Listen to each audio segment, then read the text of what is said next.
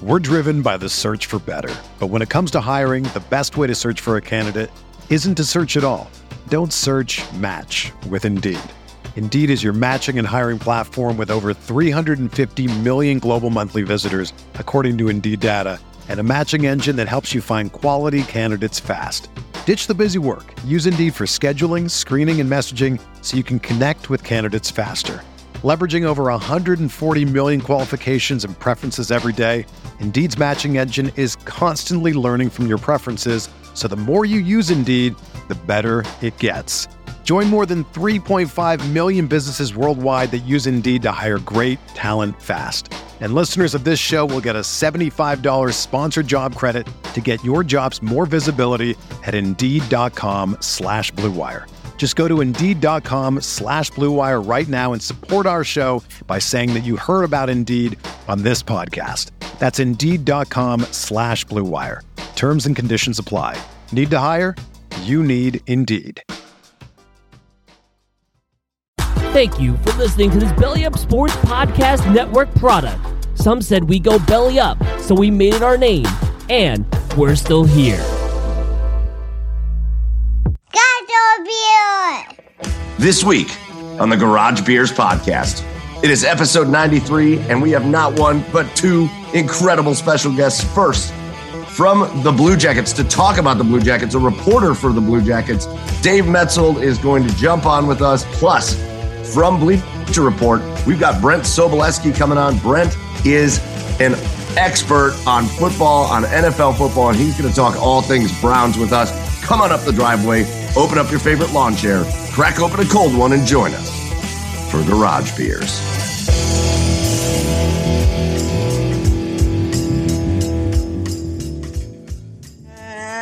Welcome on in, everybody, to episode number 93 of the Garage Beers podcast. Go find us online at The Garage Beers on all social media platforms, including TikTok, including YouTube. Go check out the Garage Beers podcast on YouTube. You can catch the videos of all of our special guest interviews that we record. Uh, catch us as always on the Belly Up Sports Podcast Network and the Unhinged Radio Network. And with you as always, I am your host, Michael Keefe. Go find me online at Garage Beers Mike.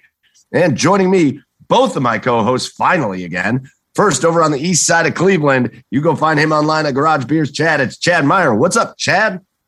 Hi. Hi. Oh, we should do like two part harmony on that one time. Uh-huh. Uh, boys, boys, I really have nothing interesting to say. Uh, why? Uh, why is that? Because I'm in like day seven of what feels like a 17 fucking thousand day quarantine uh, right now because the daughter tested positive for COVID. And so nothing's really happened. I, I've yelled at my kids a lot. They've they've kicked each other's asses a lot, and uh, yeah, uh, I've been drinking like I'm 21 again. So that's that's where we're at. That's where that's where Chad's at with his life right now. So that's that's There's, that's it. That's that, that's the update on me. I think first things first. How's the daughter? Fine. doing okay? Yeah, she's yeah, she's good. She's good. Her Garage Beers symptoms- Hazel?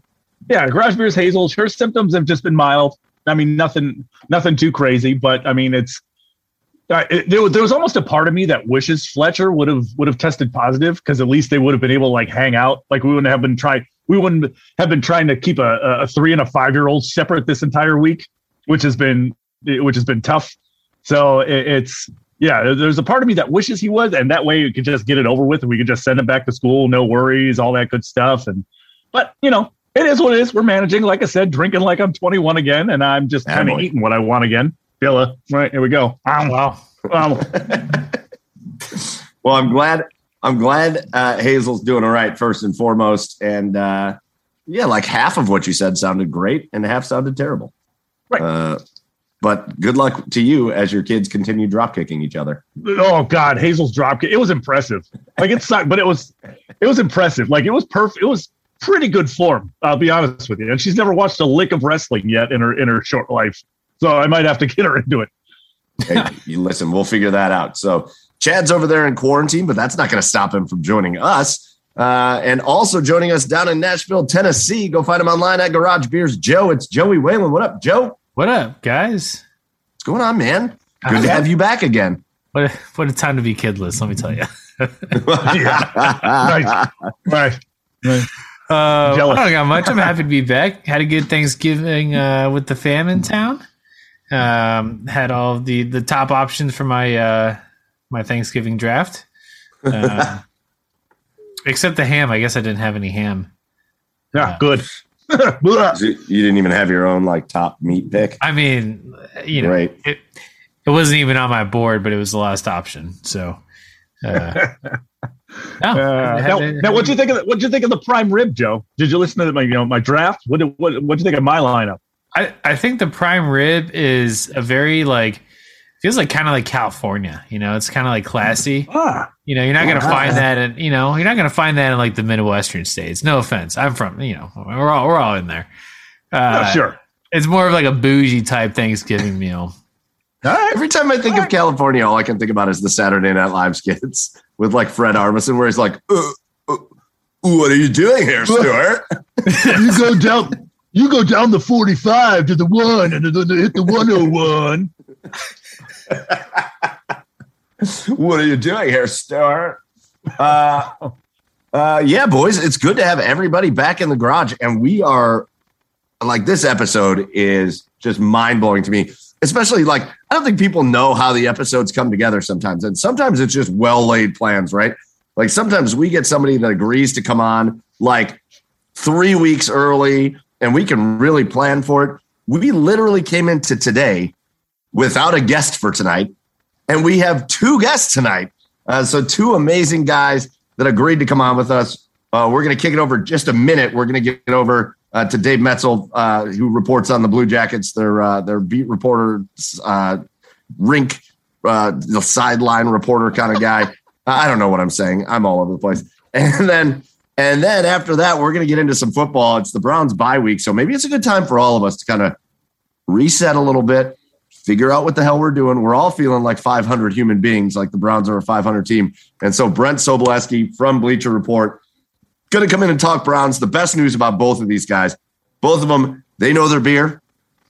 Brent is a self professed beer snob. So they're going to crack open some beers and talk about that with us. But uh, guys, it's good to see you back here. And we're going to get into our garage beers of the week. But before we get into our garage beers of the week, it's time to bring in our first special guest. All right. And now we are very excited to be joined for the second time by a guy that we had a great time with back in May uh, earlier this year when things with the Columbus Blue Jackets were, well, they were a little wacky with the Blue Jackets back in May. We weren't really sure what was going on.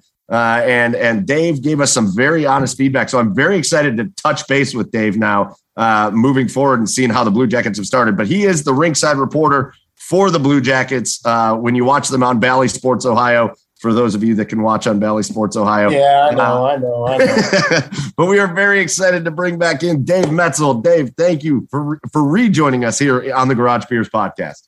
Boys, it was uh, it was a good invitation to get today. Uh, this has already been a long road trip, a couple of tough games, and uh, so this yeah. is a good way to break it up. Good way to break it up. Yeah, it. Uh, well, we'll, we'll get in. We'll get into the road trip, but I, to be honest, I, like I still am not even I know they've had a, a rough couple of games, but the way this season has started, the fact that this is really kind of the first stretch of like, ooh, these have been a rough two games. Yeah, that's that says a lot of good things about a team with just so much turnover and youth. But again, we'll get into all that. Okay. Uh, before we get into that, though, we can't start talking about all this stuff. We can't start talking hockey without first introducing our garage beers of the week. Dave has got a Dave's coming to us from Dallas, Texas where the Blue Jackets are playing the Stars tomorrow, and he's got a Texas a Texas legend sitting in front of him. So, Dave, we're going to start it with you. What is your garage beer of the week? You know, we got to go with the Shiner Bock when you're in Texas, and and they had a Shiner Bock Christmas ale. They had a Shiner Bock mm. Blonde, which you know I'm on the road. I was thinking about that for a minute. but my wife can't watch this, can she? No, no, no, no. Possible. We, we blocked her. We blocked her. No, she Howard. No.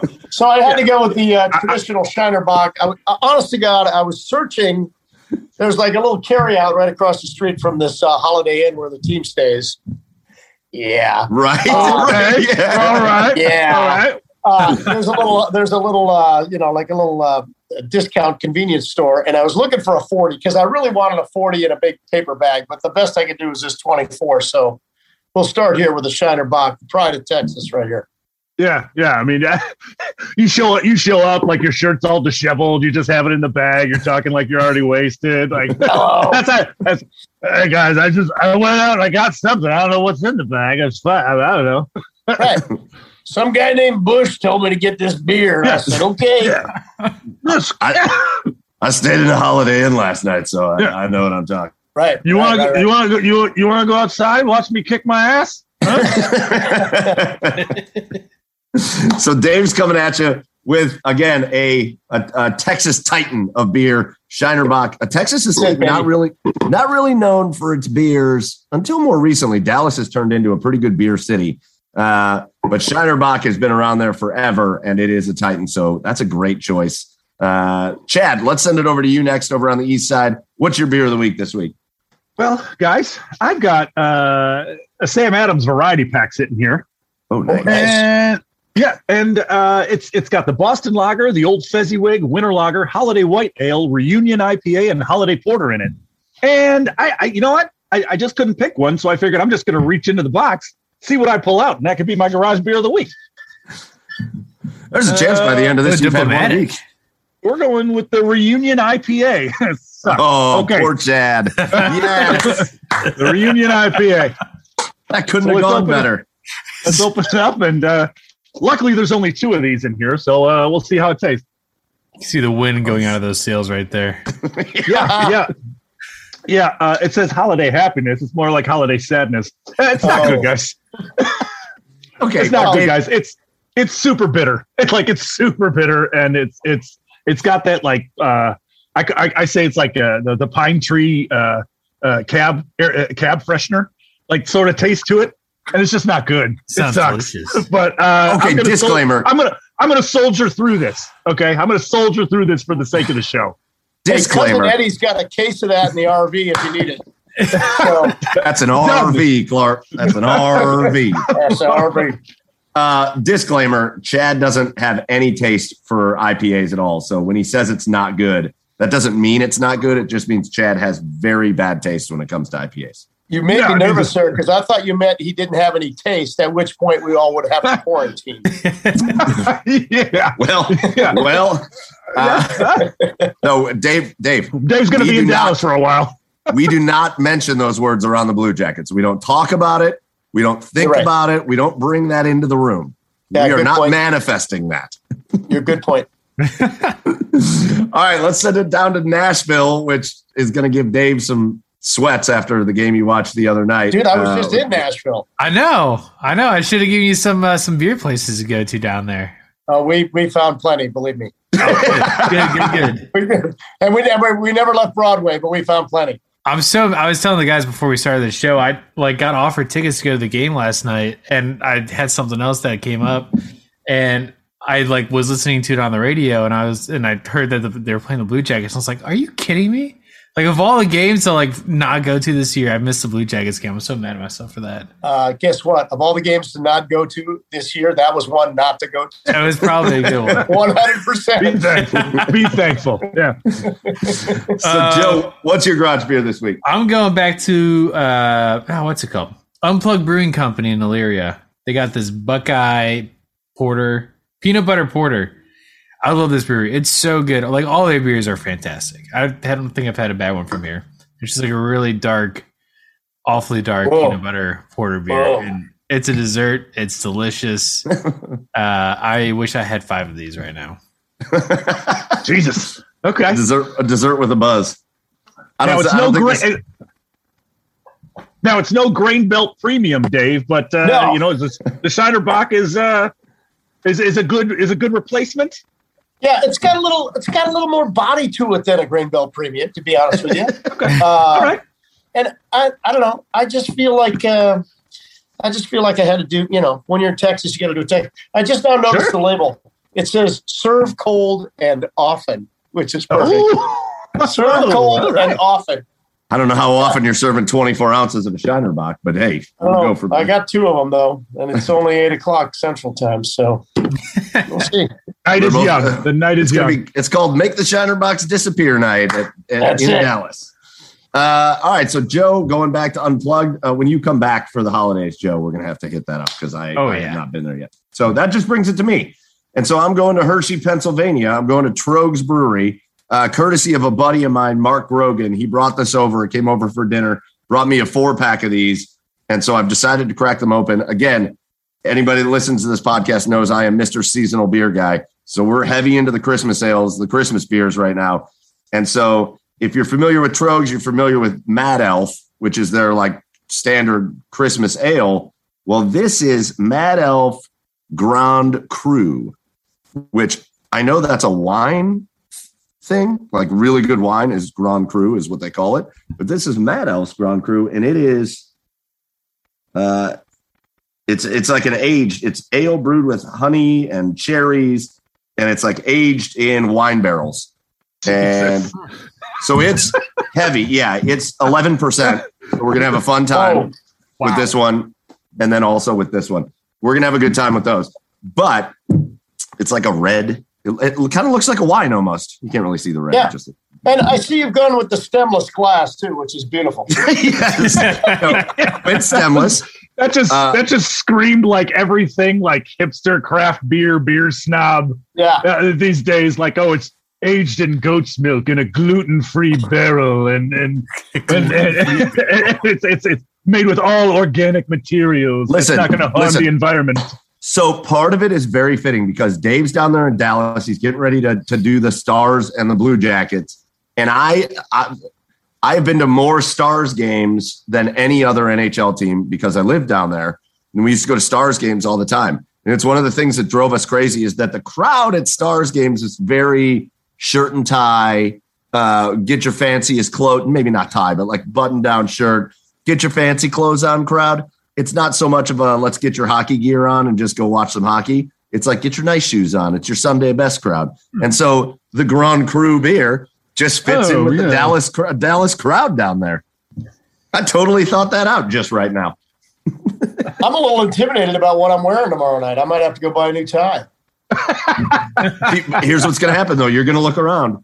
You're going to look around, especially at the good seats. You're going to look around and go, "Oh, yep, it was always our biggest complaint. We would show up in our jerseys and stuff, and you'd see like three other people wearing jerseys. Shame uh, that. That's Dallas. It is. It's yeah. it's the Dallas sports crowd. Uh, we don't want to talk too bad about that. Anyways, those are our garage beers of the week. You get online, tell us your garage beers of the week. Give us some suggestions. Give us some things to go out and try. We will do that. But uh, to you, the listener, we say cheers. To you guys on the podcast, I say cheers. And now it's time to get in to this awesome conversation that we've got going on with Dave Maetzold. And Dave, so the thing that stands out to me, this is what I want to open with. The thing that stands out to me about our last conversation in May yeah. was this is when the Blue Jackets, it's pre-draft. It's the Blue Jackets had the three, they had they had kind of torn everything down. They had the three first round picks. And one of the things we talked about was what are they doing here? Is this like a true tear down, rebuild? Is this? And you were very honest. You were like, this is a rebuild. And and it it sounded like the expectation, you were like tempering your expectations. Like, listen, I'm not going to go into this season with any big expectations because yeah. of everything that went down. Then obviously the rest of the moves of the offseason got made.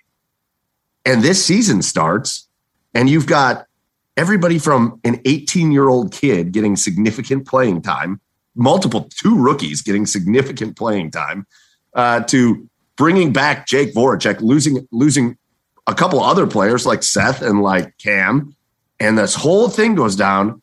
And for some reason, you had a new coach into the mix.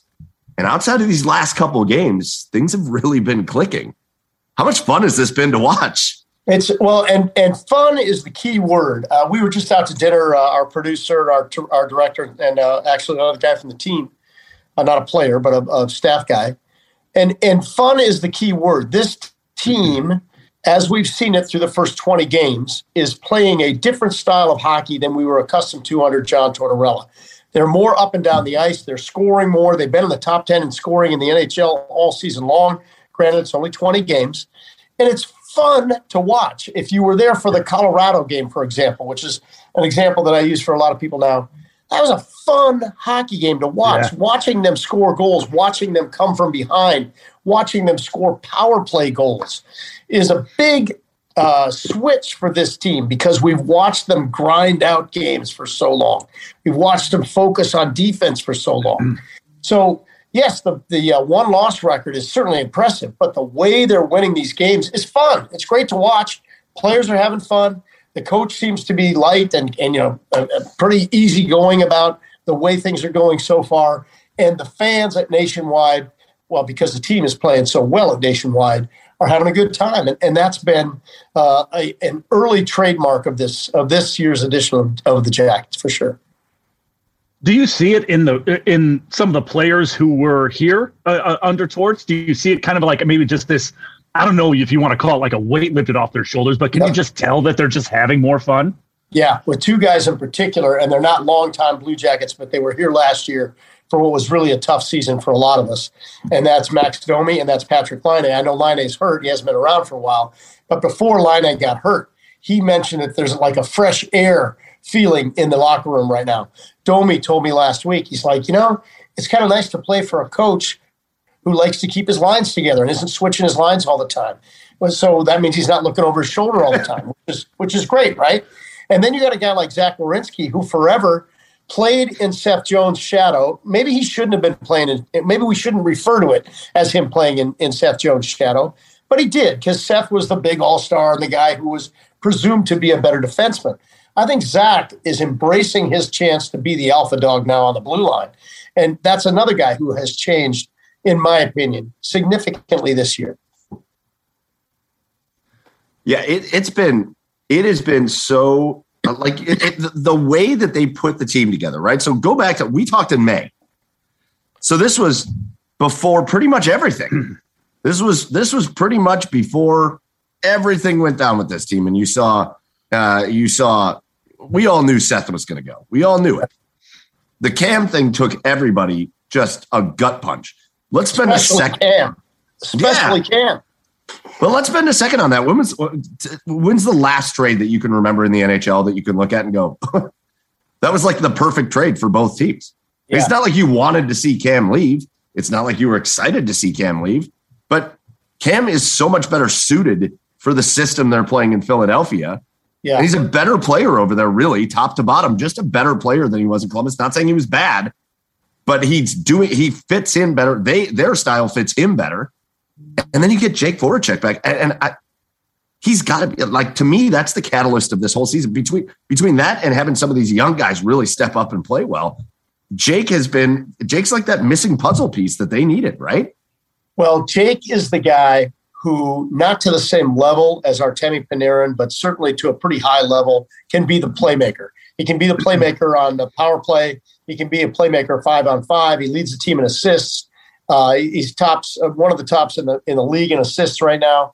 That's why he came to Columbus. That's what they needed was a guy who can come in and create where there was no one really since Artemi left. There was nobody really to create offense where there was none, and that's been huge. The other thing that that uh, Jake brings in as the elder statesman of this team, he's like a coach on the ice, man. He's talking to these young kids. He's talking to uh, Yegor Chinakhov. He's talking to Cole Sillinger. He's talking to, to Boqvist and Bean, young defensemen. Even though he's a forward, he's the steadying influence there on the ice, on the power play and five on five, and in practices and everything else. He's he's just that guy who's been there before and doesn't get rattled when things are really going south, and is able to keep this team kind of you know centered a little bit. Now it's been a tough go here for the last two or three games. Uh, every team goes through this kind of stuff. It'll be interesting yeah. to see how they pull out of it, but uh, Jake Voracek has been a huge, huge influence in a lot of different ways. So when all this was going down in the offseason, just just kind of like give us. I, have been watching the the. Uh, uh, I, I always forget the name of the show, the, the YouTube show that they put up where it's just the behind the scenes, right? Yeah. Behind yeah. the battle. Yeah. Yes. There's Sorry, a new episode just, out tonight, by the way. You're going to want to check it out. It's so good. Yeah. yeah. Apparently, so, it's going to make you cry. Apparently, it's going to make you great. cry. Great. It's like Ted Lasso. I'm going into Ted Lasso thinking I'm watching a comedy, and I'm over here crying on my couch every night. God, uh, talk to us about your uh, like the roller coaster for you this this off season, just for you personally. I mean, uh, obviously, uh, we have the, the the the tragedy in July. We've got uh, we've got the players that come together. We've got a whole bunch of new players for you to kind of get to know. Uh, right. We've got these guys that you're. It, it, feels like they brought like a whole bunch of everything, and you bring in a guy like Jake that you it's kind of a known commodity. You bring in these guys like you talked about Bean and Boqvist, who are like, you know, are these guys guys that maybe could use a change of scenery? Bean's been amazing. Uh, you you bring in these rookies uh, what what was the roller coaster like for you, just kind of following along with all this? Yeah, I, I, tell you, I went through a period, um, especially uh, you know after Savard and um, Riley Nash, Nick Foligno, those guys are out the door. Uh, then the next thing you, you hear is Seth wants to be out the door, and I'm and I'm I'm starting to get a little skeptical at that point and thinking, man, this is going to be a tough go. Uh, and we already knew that at that point that Torts was not coming back, and we weren't sure which way they were going to go on coaches. And I, and I was I was um, I was just a little skeptical. I didn't know how it was going to go. Uh, and then you talk to some experts, quote unquote experts, who are like, you know, uh, this is going to be a total rebuild, and it's going to be two or three years where it's really going to be rough. Um, and then they start adding pieces, right? Uh, I think the trade that they made uh, for uh, Boqvist which ultimately brings them Sillinger as well, right? Because they got that draft pick, bring Sillinger in. Jeez. Like, okay, yeah, that works. Sean Kuraly wants to come back after playing some pretty good years in Boston, wants to come back and be a part of whatever kind of rebuild or whatever you're talking about is going to happen. Uh, and then they they uh, they flip that uh, they flip that that pick and they get uh, Jake Bean. So they got Bean, Boqvist, we didn't know how good Sillinger was going to be if he was even going to be a part of the team. But you start thinking, wait a minute, they might they might be okay. And then once you get over the shot, for me, like I was pretty close, and, and I'm pretty close with Cam and his family. Yeah. So to see the way that whole thing went down, you know, where they got Cam out at Nationwide Arena and he's signing autographs one yes. day, and the next day he's traded, and I'm like, what the Shiner Bock is going on here? uh, and then I start thinking, well, wait a minute, maybe maybe this works with Jake Voracek here as a playmaker. Um, and then as they got into camp, well, and then you, you can't just bypass, and, and it's bad of me to even even uh, think about bypassing the whole thing that happened with Matiss Kivlenieks because that that was such a tragedy and it affected people so deeply. And again, you have two ways you can go with that, right? You could be, well, man, I, I can't believe we lost this player. This whole season is going to be a loss. Or, you know what? We lost this player. We all loved him. Everybody cared about him. He was so meaningful to the team and to Elvis Merzlikins and many others. Let's do it for him. And that became a source of inspiration rather than just a total downer, like, oh God, I can't. People found a way to rise up out of that, right? So now you build all of that together and uh, they go into training camp and you start watching these kids and you start watching this Sillinger kid and you're like, this, this teenager's going to make the team. And you start watching Chinakhov and you're like, this guy could shoot the puck, man. He's good. And and then people would ask questions like you guys are asking, how they're going to be. And I'm like, you know what? They're going to be better than you think they are. I'm not saying they're going to win the cup. I'm not saying they're going to win the Eastern Conference. They're going to be better than you think they are. And they come out of the gate, score eight goals, against a bad Phoenix team, but they score eight goals and they beat the Kraken. And then you're like, what the hell? This team's going to be good. And it's it's been fun. So it has been a roller coaster. I mean, I tell you that that Saturday, I think it was a Saturday that, that Cam got traded. I'm like, oh my god, this is going to be brutal. And it's been anything but. I, they've they've found a way to to pull this team together and to, and to pull all these parts together, as you mentioned, and and make it a pretty fun team to watch through 20 games. Did you get a sense of what the guys were like talking about that opening night and talking about the Matiss tragedy? Did you get a sense of what the room was like? You know, I mean, obviously it was going to be, you know, it, you know, obviously it was on one hand, it was going to be just full of adrenaline. You know, you, you got a packed nationwide arena back, yeah. welcoming fans back, so excited. But then on the other hand, you had it was an emotional uh, night for for these guys, especially Elvis coming out. What you know, was it? Did they have? Did you get a sense of whether like they had their moments where it was like, okay, it's sadness. Let's do this. But like, like what was what was that opening night like for them? I, I think because of the uh, space between uh, Matiss's passing, and opening night. I think they all had terms, and, and, and the memorial service, which was incredibly moving, to see the players come back. Even a guy like Pierre Luc Dubois come back, cross the border to come back to make sure he paid his respects to Matiss Kivlenieks. I think that helped bring that whole group of guys together.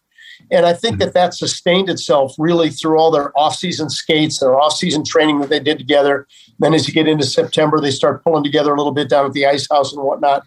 I think all of that made a big difference and helped them get through that opening night, which they all knew would be emotional. Elvis knew it was going to be emotional. He knew there would be tears. Matiss's family was going to be there. But I, I, I honestly, it sounds a little cliche-ish actually, but I think they're drawing strength out of that. I think they drew strength, drew strength out of it that night, and I think they're drawing strength out of it even now as they look up at that banner at Nationwide Arena. Uh, if you watch Elvis closely, he still kisses his mask when he's when he gets ready to go for that game, uh, gets ready to go into a game. He kisses that mask, which has got that number 80 on it. Uh, and I think they still draw inspiration from that. You still see that 80 everywhere in uh, in and around the arena, and obviously, obviously on the back of the helmets and whatnot. So uh, I think it was a tough night to go through, but I think they are all proud of the way that they all pulled together to go through it together, to be supportive for Matiss's family they all came in for that night and for that ceremony, and I think that was a, a, a good a good way for them to jump off on what could have been a questionable start to the season together. They all did it together. So let's talk about another guy we haven't brought up yet, but a guy that was was honored with a with a letter on his jersey uh, before the year started, and that's Boone Jenner. And what a way this dude has responded to being named the captain.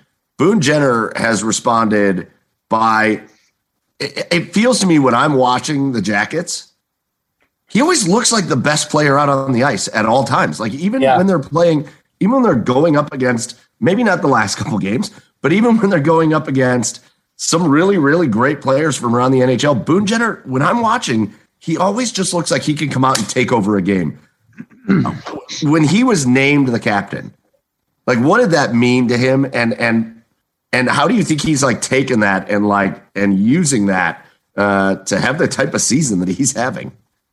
I think uh, you know when he was named captain, everybody said Captain Obvious, right? It was so obvious, a, a, logical choice. For me, I think it was it was a choice really between Boone and Zach Werenski to be the, the next leader of this team. But Boone has embraced it. Boone is not always the most vocal guy in the room, but he certainly leads by the way he plays. And he's he's been doing that, guys, since he got to Columbus. Plays hard, yeah. Goes in the corners, goes in the dirty areas, gets in front of the net, and just gets his brains beat in and finds a way to score goals or finds a way seriously. Yeah. Finds sure. a way to screen the goaltender so his teammates can score goals. That's Boone Jenner. Uh, he's he's always got that just that edge to him and that grit to him that you really want to see out of not just any player, but especially your captain, right? Especially the captain for a team that came in with so many question marks, especially a captain for a team that came in so young. You want a guy who's got a little experience in there and not experience of just being in the NHL, but working in the NHL, working for everything he's got in the NHL. That's Boone Jenner. And I'm so happy to see him get rewarded with the goals that he scored and with the power play goals that he scored. You know, I mean, he's on that power play, he's right there in front of the goaltender. That's not easy work. And he has made the most of it. And he's leading by example. Uh, Zach is doing the same thing, leading by example, not necessarily being real chatty about it, not necessarily you know, beating my chest and, you know, saying I'm I'm the alternate captain, I'm the captain, whatever. Uh, but those two guys and Oliver Bjorkstrand, I put in the same category. The yeah. leading by example really, really has made a big difference. Yeah. Now, listen. Uh, oh, go ahead. Go ahead. No, I was going to no, say, you, you, know, you just mentioned. No, you wait, who, who's who's over here? Uh, yeah, that way. uh, you know, you just mentioned Bjorkstrand, Dave. Yes. You know, uh, uh, recently just named one of the most underrated players in the NHL. Would you put him in that category, or is it just, or, or is it just is, is is it something Columbus has always known, just nobody else has known?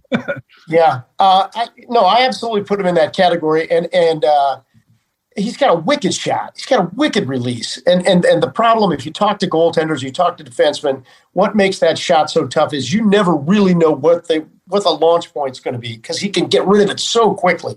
And really, the only guy I've seen who's got one that even comes close to matching that is is Chinakhov. Chinakhov's shot is wicked, quick, don't release point that you don't really understand where it's coming from. It's just gone off the stick. Uh, but Bjorkstrand is another guy, and I, I, I really think he learned, and a lot of times he had to learn some hard lessons under John Tortorella, because John Tortorella would look at Oliver Bjorkstrand and he would look at Artemi Panarin and he would say, "Hey Oliver, you guys are the same size, and look at what Artemi Panarin is doing to create his own opportunities. He's really strong on his skates, really strong on the puck." And you've seen Oliver become stronger and stronger and stronger in both of those categories. Early in his career, I mean, Oliver would go into the corner and he would just get trucked, guys. It's just like, whoa, yeah. man, getting up from that. Yeah. And he would shake his helmet back down and get back into the play. This year, he's taking those hits uh, without not quite so much violence, right? He's taking it, absorbing it, giving it back a little bit, and then creating some of his own opportunities. And all the while helping on that power play, and still great shot, but also he's got he's got quite a few assists as well, uh, and I know he's proud of that as well. So again, leading by example and easy guy to overlook when you're, when you're talking about the great forwards in the National Hockey League. Easy guy to overlook, but he can be really lethal. Okay, and I have one more guy to ask you about too. so Ch- Chinakhov, you just said said Chinakhov. You know, we all saw that. You know, when he got the Kepi, you know, good good goal next, good work, good job, good goal next. Right. Uh, and it's like, and and I I wanted to ask you that. That brought about something in my mind that I always wanted to ask somebody. What um, what is it like? I mean, I know I know they they obviously find a way to to get it done, but what is it like for guys who you know they're coming in from overseas or wherever that might not uh, speak the best English. Like, what what's it like to getting over the language barrier for guys? Right. It's a it's a universal language. Jody was talking about that a couple of telecasts ago. Uh, hockey mm-hmm. is a universal language. Yes, there are some hurdles they have to overcome, but basically they understand what the goals are in terms of uh, defensive assignments, for example, or in terms of what their uh, assignments are on a power play, who's on the half wall, who's in the slot, who's on the point, whatever they understand because ultimately the game is the same whether you're playing in Russia, whether you're playing in Finland, yeah. whether you're playing in Denmark, wherever you are, the game is the same. You're trying to score goals and you're trying to keep the puck out of your own net. So while they have all been coached in different languages, it's all one language of hockey in terms of how they get it done.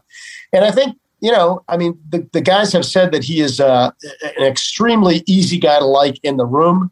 They all get along with him and he's picking up little bits and pieces as they go along, and that's ultimately going to help him get through. I mean, I remember Bob going through it. I remember uh, Jakub Voracek going through it when Jake Voracek was first uh, first here as a member of the Columbus Blue Jackets. God, years ago, I went over uh, to Ohio State with uh, Jake and Rusty Klesla uh, wow. to a Czech speaking oh, class at Ohio State. Right, and these these two guys spoke to this group that was trying to learn Czech at Ohio State. uh, and look how far those guys have come. Um, there was a guy. Yeah, they can all speak Czech now. Yeah, all those right, kids right. in that class. right, right. They can all say "F Michigan" in Czechoslovakian or whatever. So yeah, yeah. we yeah, perfect, perfect. Sorry to bring that up. Yeah, what um, are you um, doing, Dave? yeah, sorry. Oh, go. How about that win over Duke? There, I made up for it. Hey, there it is. Okay. Nailed it. All right, uh, but um, uh, Marko Dano was another guy who who came over uh, a first round pick of the Jackets several years ago.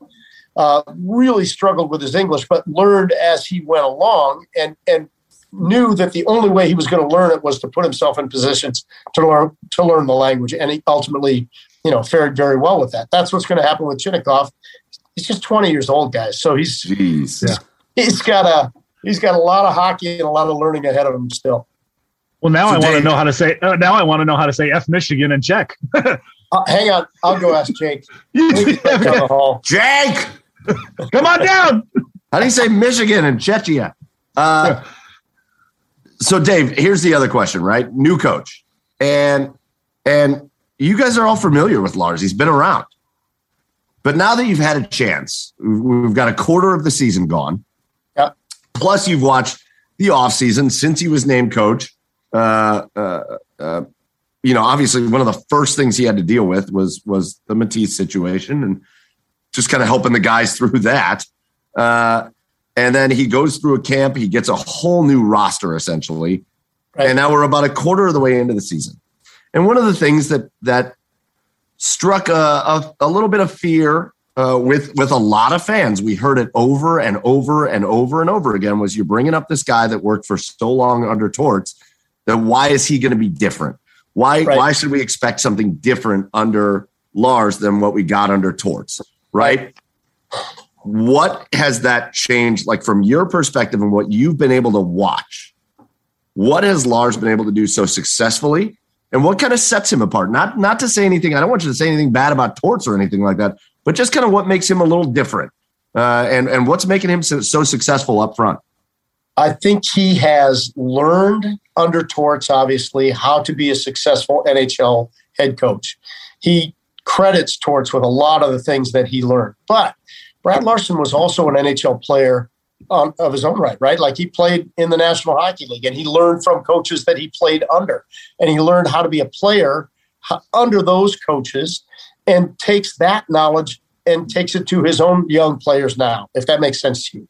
So I think mm-hmm. what he has done is he has allowed these players to be themselves and to play their own games a little bit more than maybe a hardline coach like John Tortorella did.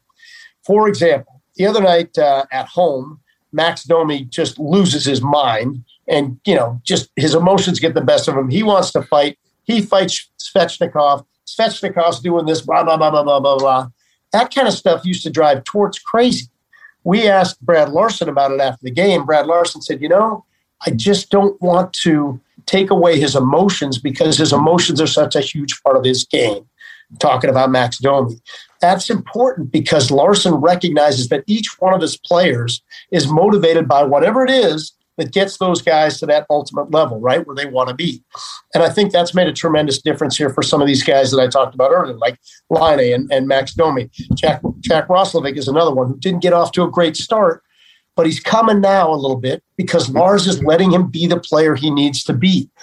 Um, and, and I think that has been, uh, by and large, a huge difference with the way things are handled this year. He's he's being a little bit more of a player-friendly coach, if you will, and not so much of a "this is the way I'm going to do it" and "this is the way we're going to play," and you got to play this way. You got to fit into my my mold. He's been a little more lenient on letting players be themselves and be their own creative selves to make them the best players they can be.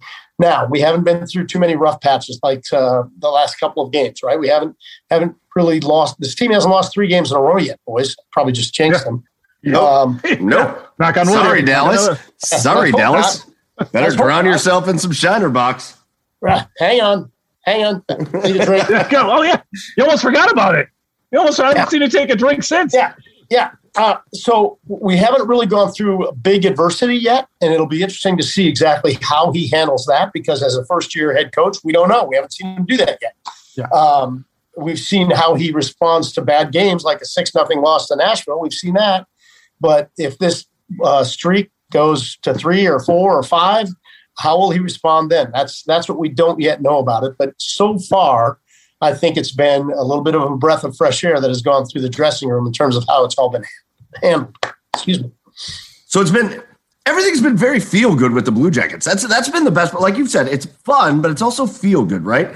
Yeah. Uh, you've got you've got this group of guys that seem to have come together in a way that you could only imagine. And and and you hate to bring up the Matiss situation, but you do feel like that certainly brings them a little closer with the bond uh, of what they all had to go through together. Yeah. You incorporate some new guys and they have fit in and they have bonded these young guys. Man, Cole Cole Sillinger, when we had when we had Jeff Swoboda on, and he was like, you know, he's gonna have some moments where he just looks like an 18 year old. Not really. like he hasn't had yeah. many of those.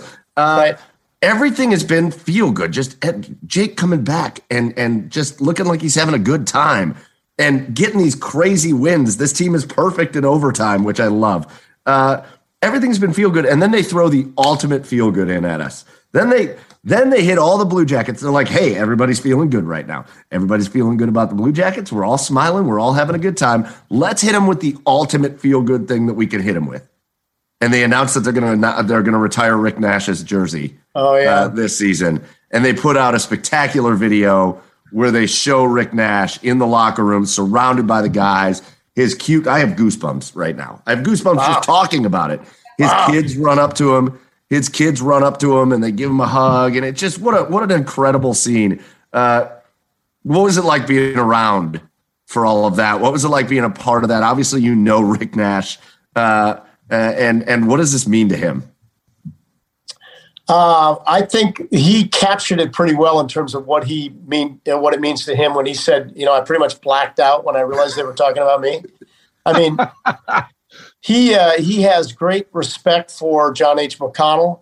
He has great respect for the Blue Jackets uh, organization. He said he always considered himself to be a Blue Jacket, even when he got traded to the Rangers, even when he went to Boston, and you know, it, it just it, he kept he kept his uh, Blue Jackets heart very close, and I think the fact that uh, he's always felt and considered himself to be a Blue Jacket really sums up all you really need to know about what this means to Rick Nash. I mean, he's going to watch that number go up to the rafters and think about all the things he did for this organization, including get them their first playoff uh, berth. He, he won the uh, he won the scoring title when he was a young kid. He, he just he did so much for this Columbus Blue Jackets organization. And then, guys, he had to endure the, the strangeness of coming back to a city that he did so much for and being booed.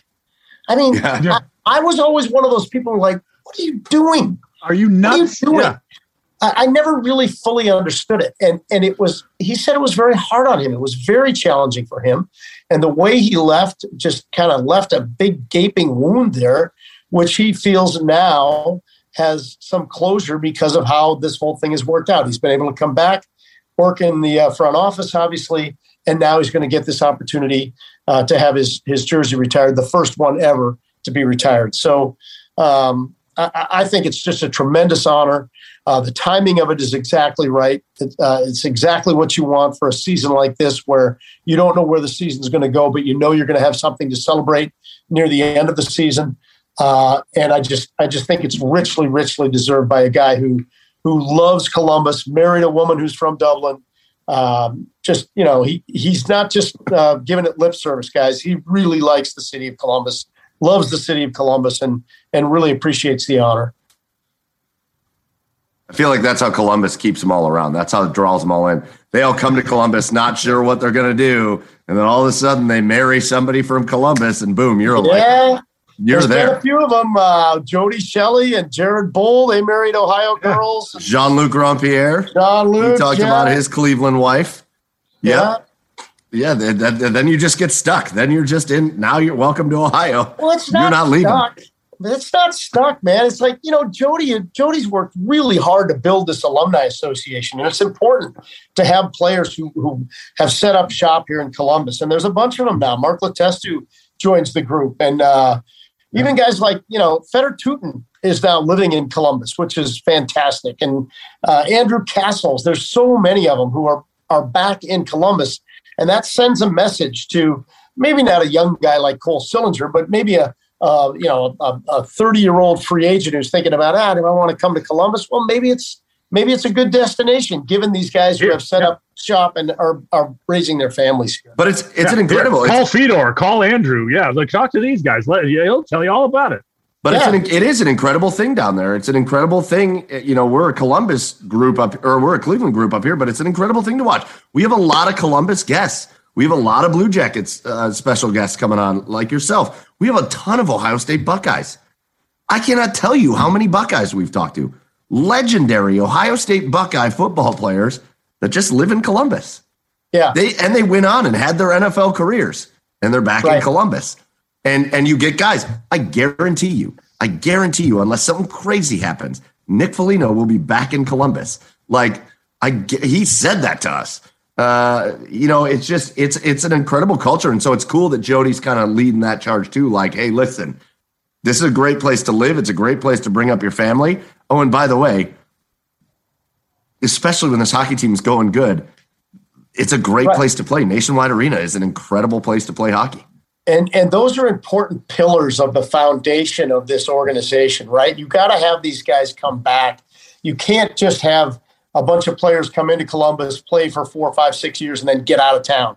Uh, to come back and set up shop here, raise families here, get jobs here.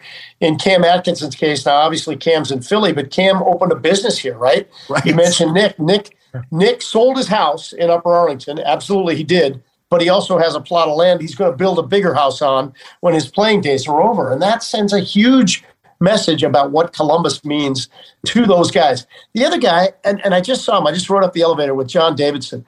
John Davidson came yes. back to Columbus Yes. and and wants to be back in Columbus. This guy is a Hall of Famer. This Yeah. guy is a legendary figure in the game of hockey.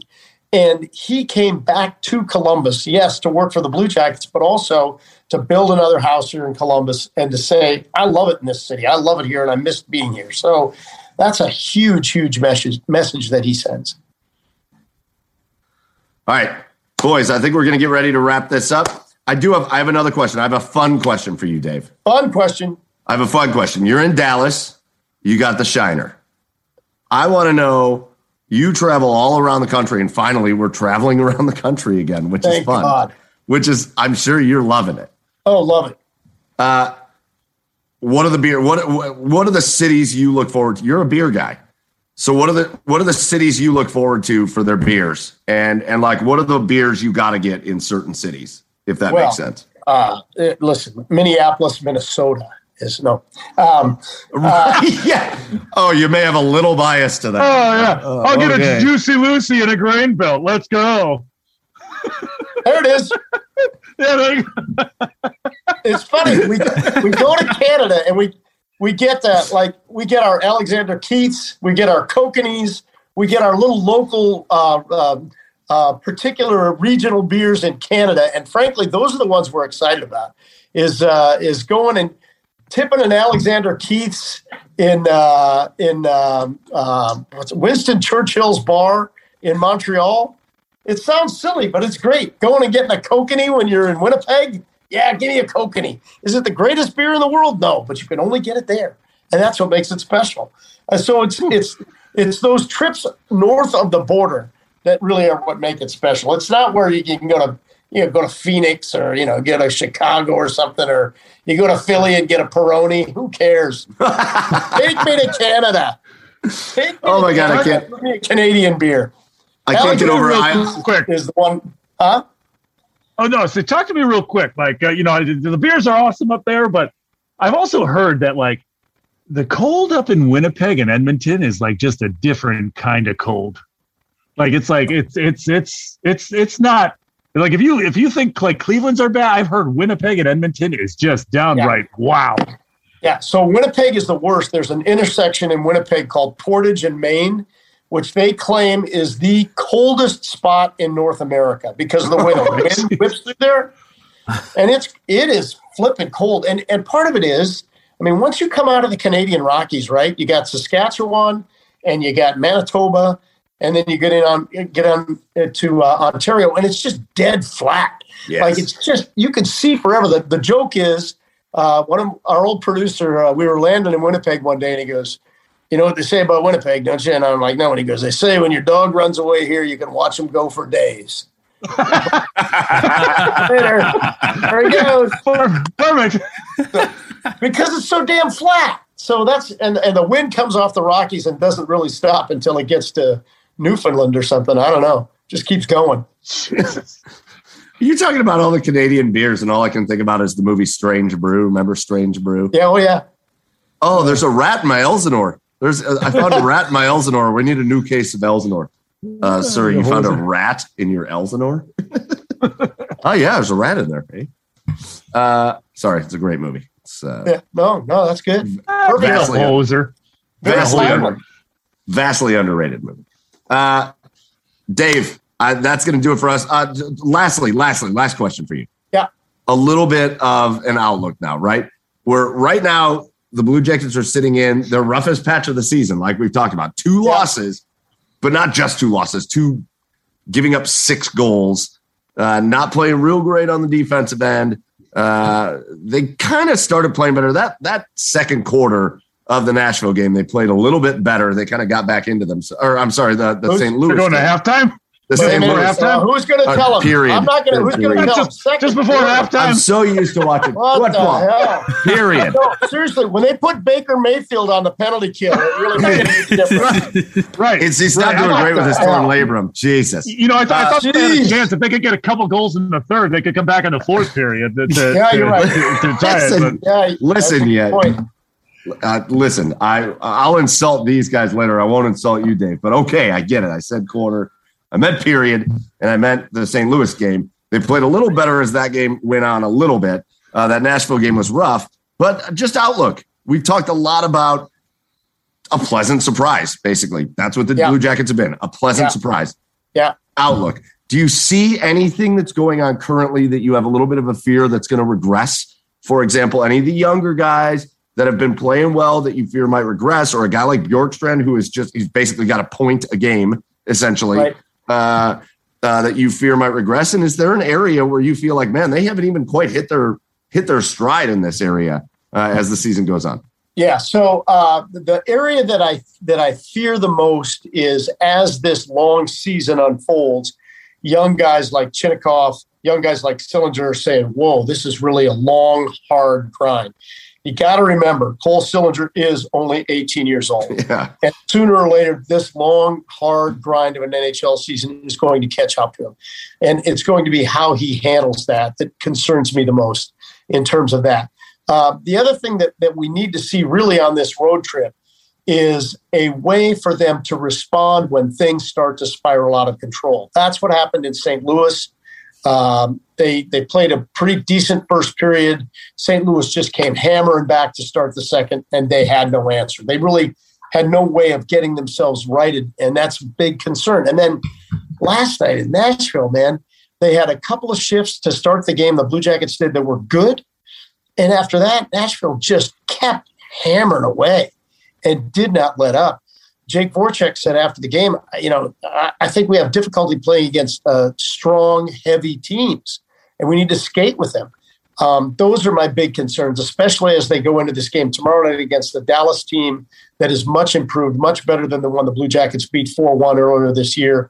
And then DC, I mean, you know what's going to happen with the Capitals. You run into Alex Ovechkin and those boys, and uh, that's a, a really good hockey team playing at a really, really high level. So they have to, as a team, find a way to get back to where they were early in this year when they were winning games that maybe we didn't expect them expect them to win because the only way they're going to do it is as a team. Um, in terms of un, untapped potential, uh, players who have not yet gotten to where we think they need to be. Number one on that list is Jack Roslovic. Yes, he's got three goals, but he's got to get himself up to a level where he was last year, where he was one of the leaders on the team. He hasn't quite gotten there yet. Gus Nyquist, I think, is still shaking off some of the rust from missing an entire year last year. And he's got to get himself up just another notch or two so that he feels confident with where he is.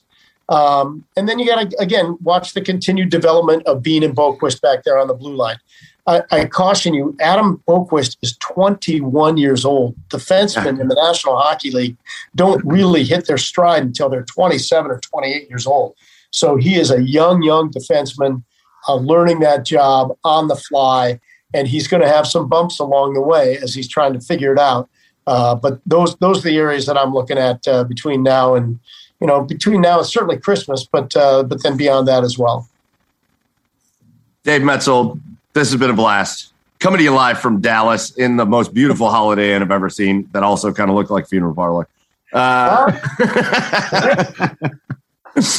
Dave, we thank I'm you so much it's for. a, it's Days in. Did I say Holiday Inn? It's a Days Oh, Inn. that makes such a Oh. difference. The team only stays in the finest Days Inn. It's a La Quinta. Like, Oh, Holi- it's way better. Holidays in. Holidays in. Yeah. you can rack up some serious loyalty points at the La Quinta. yeah, that is for sure. You sure can. Uh, Dave, thank you so much for joining us. If you want to follow Dave, get over to Twitter, D Mets Media, uh, and you can follow him there. But Dave, I'm sure we'll be reaching out again, especially as the season goes on. It's been a blast catching up with you. Uh, it's good to see you out on the road again. It's good to see all you guys out on the road. You can just tell watching the broadcast, you can tell how much nicer that is and how much fun you guys are out there having. So, uh, listen, we really, really appreciate you having having you on here. We appreciate your time. and uh, and we look forward to catching up with you again down the line. Yeah, let's do it in Canada. We can have a Keith's. All right, our thanks again goes out to Dave Maetzold, Dave uh, Blue Jackets Rinkside reporter on Bally Sports. Uh, and man, what, what a great time! Dave Maetzold is. I just want to say, like, if you don't know Dave, I, I like we've met him on Zoom, and I feel like I've known Dave for ten years. Like, Yeah. a great dude, so easygoing, and and about as nice as you could possibly be. We love having Dave on again. Go follow him at DMets Media on Twitter. Uh, boys, before we just jump right into our next interview, which I'm so excited about, uh, Dave brought something up. and we like tried to skip over it because Jesus Christ. Yeah. But Dave, Dave brought up the Ohio State Michigan game. And what Uh-huh. a disaster. What a Uh-huh. disaster. What a disaster. Listen, listen, I think we all know this. I think we all know that Michigan and Ohio State, it's not just going to be a forever Ohio State domination of Michigan. It's Yeah. going to cycle back into hopefully what turns into just competitive back and forth, you know, a more even matchup. Although, I, hope- mean, like, as an Ohio State fan, I- oh, sorry, sorry. I was going to say, as an Ohio State fan, I want Ohio State to win every time, but like, you know, it's going to cycle. Hopefully, it just doesn't cycle the other way, and then all of a sudden, it's Ohio State Yeah. never being able to beat Michigan. You know, it's going to cycle back into more competitiveness, but Ohio State, like, I want to make this sure this is Ohio State is a better football team than Michigan, and they just came out like with no fire, with no nothing. Michigan came out. It was that first drive, Michigan came out and made that defense for Ohio State look terrible. And then Ohio State comes out, goes three and out. They they muff that punt to give themselves terrible field position. And all of a sudden, you were just thinking, "Oh, this is going to get ugly fast." Now, Ohio State had that interception early, but they never really built on anything. That Ohio State offense is too good to look the way they did, and they just looked terrible. Uh, hard to believe, but your Ohio State Buckeyes are going to be playing in a non-playoff. Uh, I don't know, whatever, whatever a decent bowl, like a cotton Something like bowl. Aflac Bowl Oh, yeah. or something. They'll still go to they'll still go to a New Year's Six bowl. They'll go to probably like the Fiesta Bowl For or sure. the Cotton Bowl or something like that. Yeah, But yeah, I don't, mean, I don't remember which your- bowls are like the big bowls this year, like the playoff games, but like Yeah. they'll be in one of the non-playoff games. Yeah. To go off to to go off your point, Mike, real quick. You know, uh, I, I hope it turns into the ten year war 2.0. Like I hope it turns into the next ten year war. Yeah, Uh, but Michigan just came out. They they they came out with a, a precise game plan. They said they were going to beat the shit out of the Ohio State Buckeyes on the line of scrimmage, and that's exactly what they did the Yeah. entire football game. And, Ohio State just had no answer. Yeah, I mean, and the offense got going for Ohio State, but it always seemed like whenever they took two steps forward, they would always take one step back, whether it be like a sack or a timely Michigan uh, tackle for loss or or a, a drop by a wide receiver, something like that. So yeah, Michigan beat the shit out of Ohio State uh, through and through uh, up front the entire game. The only the only thing that the only thing, and I know I'm probably going to sound like bitter Ohio State fan here, but the only thing, the only point I want to make is like I, I keep I kept seeing things like saying, "Oh, the rivalry's back, the rivalry's back." No, no, no, no, no, no, no. no, it ain't. The, the rivalry is not the rivalry is not back. Okay, okay. You know, you win two out of three. You know, three of the next four, something like that. Yeah, the rivalry is back. But the reality is, this is your third win in the last twenty years. Like The literally this is- century. The the reality is, Harbaugh is one and five against Ohio State. Okay, nobody was saying the rivalry was back when John Cooper won his two games against Michigan. So no, Right. the rivalry is not back right now. But uh, no, but but certainly, I think it uh, woke up Ohio State as far as what kind of what type of Michigan team that they're gonna they're, they're gonna be facing for years to come. The stat of the game or rivalry is that was the second win by Michigan since the iPhone came out. Just to put that in perspective, like nah, it's not quite there yet. no, you're right, Chad. You don't sound like you don't sound like that Ohio State guy. Listen, Michigan came out and won a game. They played better. Michigan played better. Ohio State was the better Yeah. team. There's better talent everywhere on Ohio State. But Michigan played better. They had a better game plan. They were Ryan Day was out coached. Ryan Day was out coached. The players mm-hmm. were outplayed. Everything about Michigan's game plan, and and they executed per, like almost perfectly. Michigan yeah. executed perfectly. Ohio State, it was a simple game plan for them. All they needed to do was play tougher on the line of scrimmage and stop that run game a little bit and make that quarterback beat you. And he was going to make mistakes like you saw in the first quarter. And they right. just didn't do it. They could never stop the run. They gave up like 300 yards rushing. That just is right. what it is. So, so no, it's, it, listen, it's going to happen. But it, it also like, it, it just always keeps throwing me back to that Jay Richardson interview we did where he said, I'm not sure that this is Ohio State's year. I'm not confident. He wasn't confident that Ohio State was going to get through Michigan State and Michigan, and they didn't get through Michigan. But he said he has felt the whole time this wasn't Ohio State's season. This was going to be a season where Ohio State was going to have to learn and grow a little bit. Yeah. And and so that just makes me excited for next year, right? Like, okay, well, because next year all these guys have that year where it's under their belt, and that's supposed to be Ohio State's season. They were 10 and 2 in a, in a season where they were supposed to learn and grow. I'm fine with that. I'm good. I'm fine. I'm good with that. And oh, a uh, little fun fact uh, before we move on to the next thing. Uh, you know, so a couple days later, uh, well, I think it was just yesterday, Ohio State men's hoops beats number one Duke, right? Uh, so a little fun fact: the last time Michigan beat Ohio State in football in 2011, three days later, Ohio State men's hoops upsets number three Duke. Let's go! Yay! Regular season college basketball is a thing that's happening. Yay! All right. Uh, again, uh, special thanks to Dave Maetzold. But now uh, it is time for us to move on. We've got another incredible interview. And so a little fun Ohio State talk, but now it's time for us to throw it to our next interview with Brent Sobleski.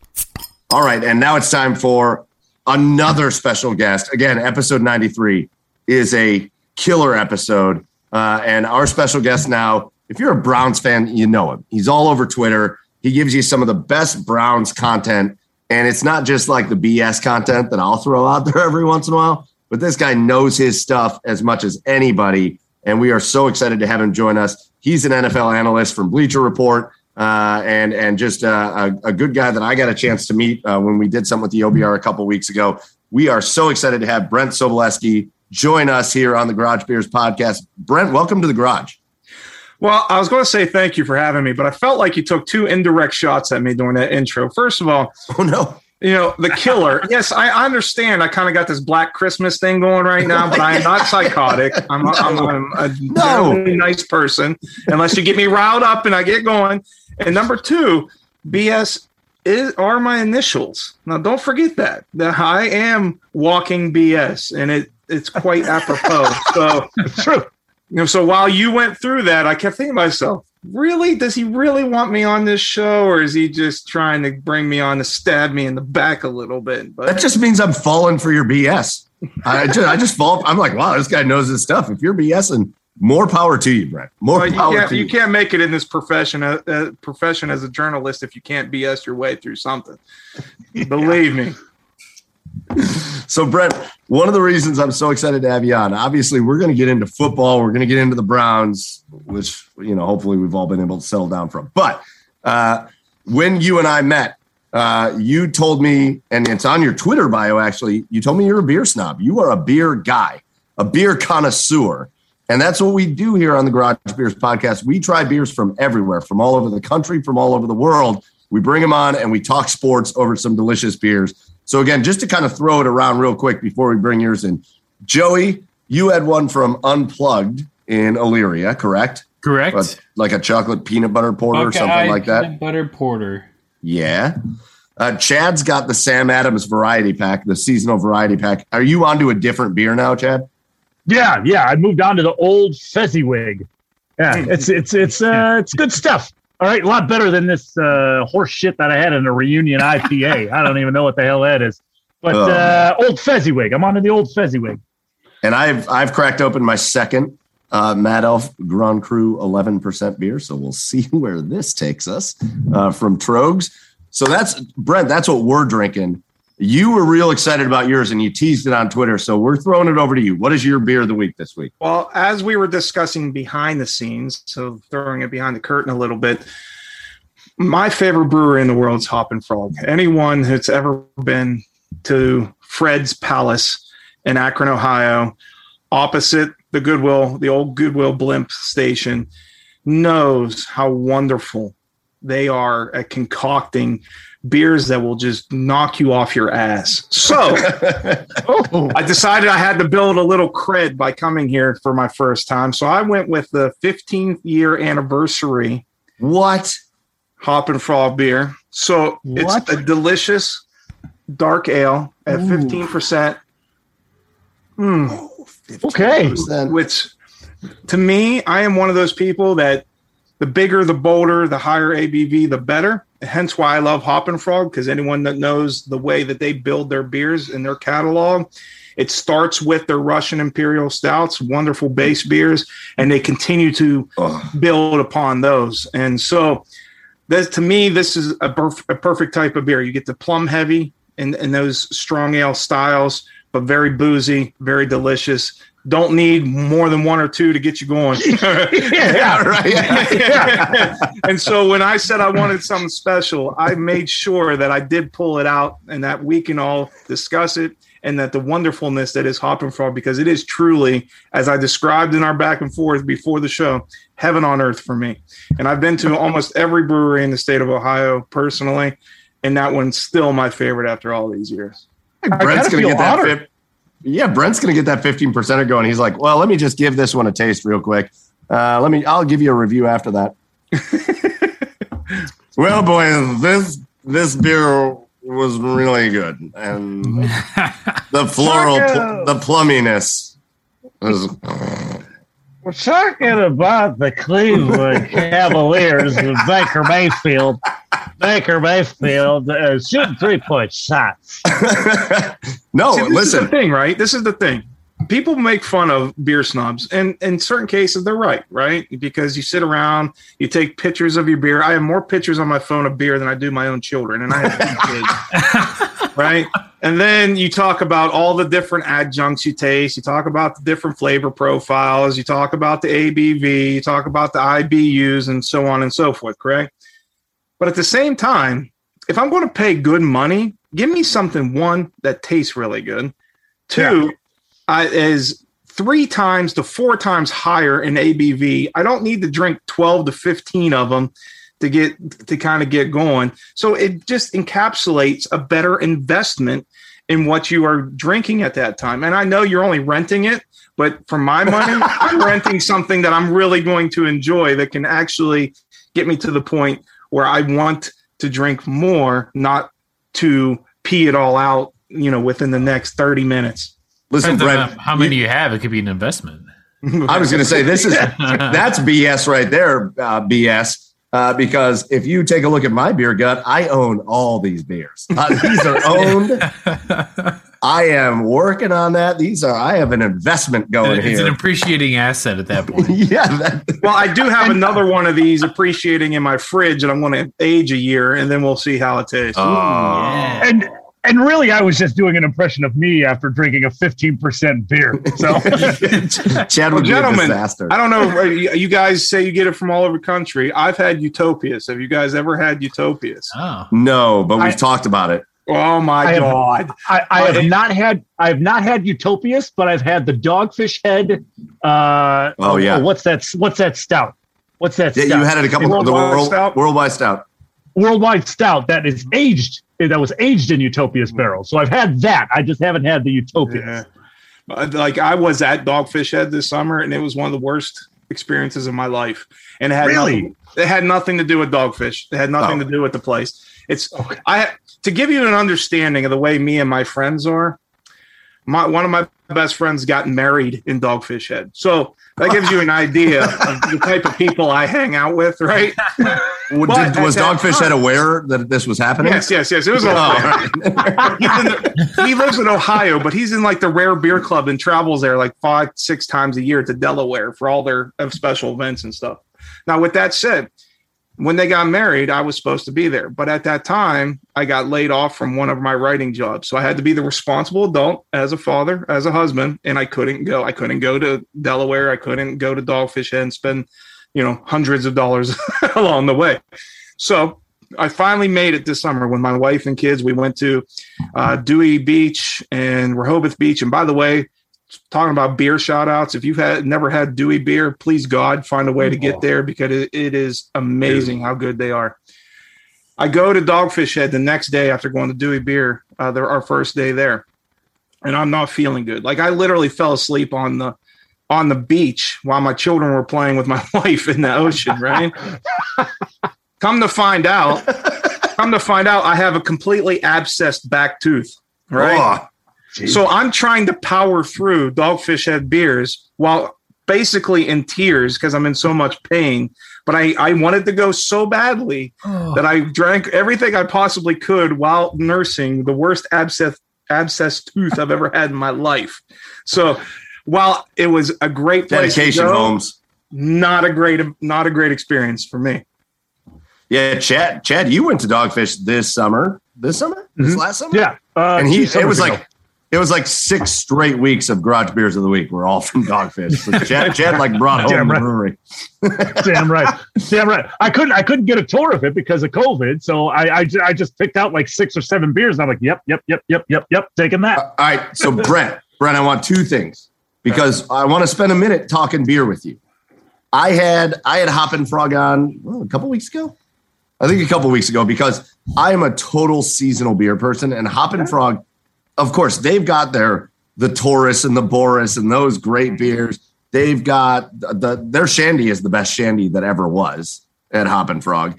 Uh, but they have great seasonal beers. Their seasonal beers are amazing. So I had their uh, what's what's the Christmas beer? I can't I can never remember what Frosted Frog. Frosted Frog. I had Frosted Frog on here a couple weeks ago. Hoppin' Frog, but I've never been there. Ooh. And that pisses me off. I'm from Cleveland. I don't get that. Like I'm not in Akron a ton. So it's just not like a place that I've been. But here's what I want to know from you while we're just on the beer subject. Take Hoppin' Frog out. Mm-hmm. Let's talk about like let's bring it up here to Cleveland a little bit. I want to know two things. Okay. What's your favorite like Cleveland area brewery that you go to? And then let's expand that thing out to the whole country. What's your favorite brewery in the US? Ooh, okay. Well, I'm going to be Ohio centric mainly because uh, I've been to other breweries, obviously, but we're here in one of the cradles of beer, and we're very yes. lucky. We absolutely are very lucky. I, I put Ohio in the same category as Colorado, Denver area. If you're talking about North Carolina, Asheville type of, that's the way I look at Ohio. For sure, how blessed we are with with all your options. Um, if I'm looking towards Cleveland, it's not specifically a brewery but I love the ambiance of Ohio City because everything's right there within walking distance. And you're talking five to six really good breweries. Now I know Bad Tom Smith just closed down the least Ohio a, one. Not such not a bummer. The, yeah, not the Cincinnati one, but the or Cleveland one. So that that's disappointing. But what three years ago for my birthday, I had dinner with my friends at Great Lakes. We and then we went straight over to Market Garden. We had Bad Tom Smith. Uh, I forget the Bavarian place across the street from from uh, Great Lakes. I'll, I'll, have to look that one up. And the irony uh, is it. Oh, oh, oh uh, yeah, yeah, yeah. Uh, it's the beer, German beer. B I E R B I E R or something. No, you're thinking of beer market. No, no, no, no. There's a there's a German brewery yeah, across yeah. West 25th. They specialize in German. Or across beers. Lorain Road. Across Lorain yeah. Road. It's called it's uh Haas. It starts with an H. I have to uh, look it up because I can't remember. I'm looking it up. Damn it. And then just down the road you have platform and platform's funny to me because I went to platform right after they initially opened, right? Hansa, it's Hansa. H A N S A. Thank you. Hansa. Thank you. Sorry. Yes. Sorry. All those Sorry. are literally within a block of each other, and it yes. makes it just a wonderful experience. But then uh, to to the point I was going to make about platform, I went there shortly after they opened. Ironically, it was for one of my friend's bachelor parties, and we were doing a beer crawl around around uh, Cleveland, and I hated it. None of us liked it. We thought it was awful. yeah. And now they have such a wide catalog and crush so many different things. It's amazing to see the turnaround in such a uh, short amount of time. Uh, so I give them a lot of credit there. Uh, if I'm looking at other places that I absolutely adore, uh, I'll go in the Columbus market real quick. Wolf's Ridge. If you ever been to oh, Wolf's yeah. Ridge, again, if you like a dark, if you're a dark beer guy like myself, that's wonderful because they're like Hoppin' Frog in that they have a wonderful base beer and their stout, and they build off of it. You got like this cinnamon toast crunch, dire wolf, and so on and so forth. They're all fantastic. So if I mentioned Dewey because I, I want to go back to that because I was so blown away that I didn't really know much about him. I had a buddy tell me about him, and like every beer they gave me just blew my mind. And I'll give you an uh, example, and I forget the name of it off top of my head, but there's a beer they have. How old are you, Mike? I am 36. Okay, so I'm 41, so I got a couple years on you, but you should remember. Remember back in 80s and early 90s, push-ups, right? And I'm not oh, talking yeah. about I'm not I'm not talking about Flintstone push-ups. I'm talking about the original ones with Correct. the red, blue, and yellow dots on them. Yeah, they did a beer version of that uh, as a sour. that literally brought a tear to my eye because it made me think of my grandmother's house no. and having push-ups at her house. That's how much I love that beer, right? Oh, so much so, so good. So much, so much so, I bought a six pack the first day on vacation. You know how hard that is to try to keep that cold for four or five days before oh, you're back shit. to Ohio. oh my god! So that one immediately came to mind. Uh, I am dying. He takes one sip of that beer. Grandma. It was, man. It was. That's how I felt too. It was wonderful, and then the food was great too. So I, I, will just go back to that one. But but you know what? You you said beer snobs can get a bad rep, but here on the Garage Beers podcast, we are beer snobs. But I feel like we're beer snobs in the best way, and I think you're going to fit in with us here, Brent. I think we're I beer snobs. The- I want to make a point to what you said earlier. You, you like uh, seasonal beers. I love mm-hmm. seasonal beers. You mentioned Frosted Frog. Got it in the fridge right now. Oh yeah. Yep. But you know what my favorite and maybe my favorite all-time beer is? Delirium Noel. Oh yeah, it's a great beautiful, beer. beautiful Belgian at this time of year. I uh, the pink elephant, man. If you if you find me on Untappd and I'm Sobo 55, you find me on Untappd. I literally have the pink elephant as my background avatar. So that's how much I enjoy Delirium, especially this time of year. I thought I thought you were going to throw us for a loop and be like Corona Light.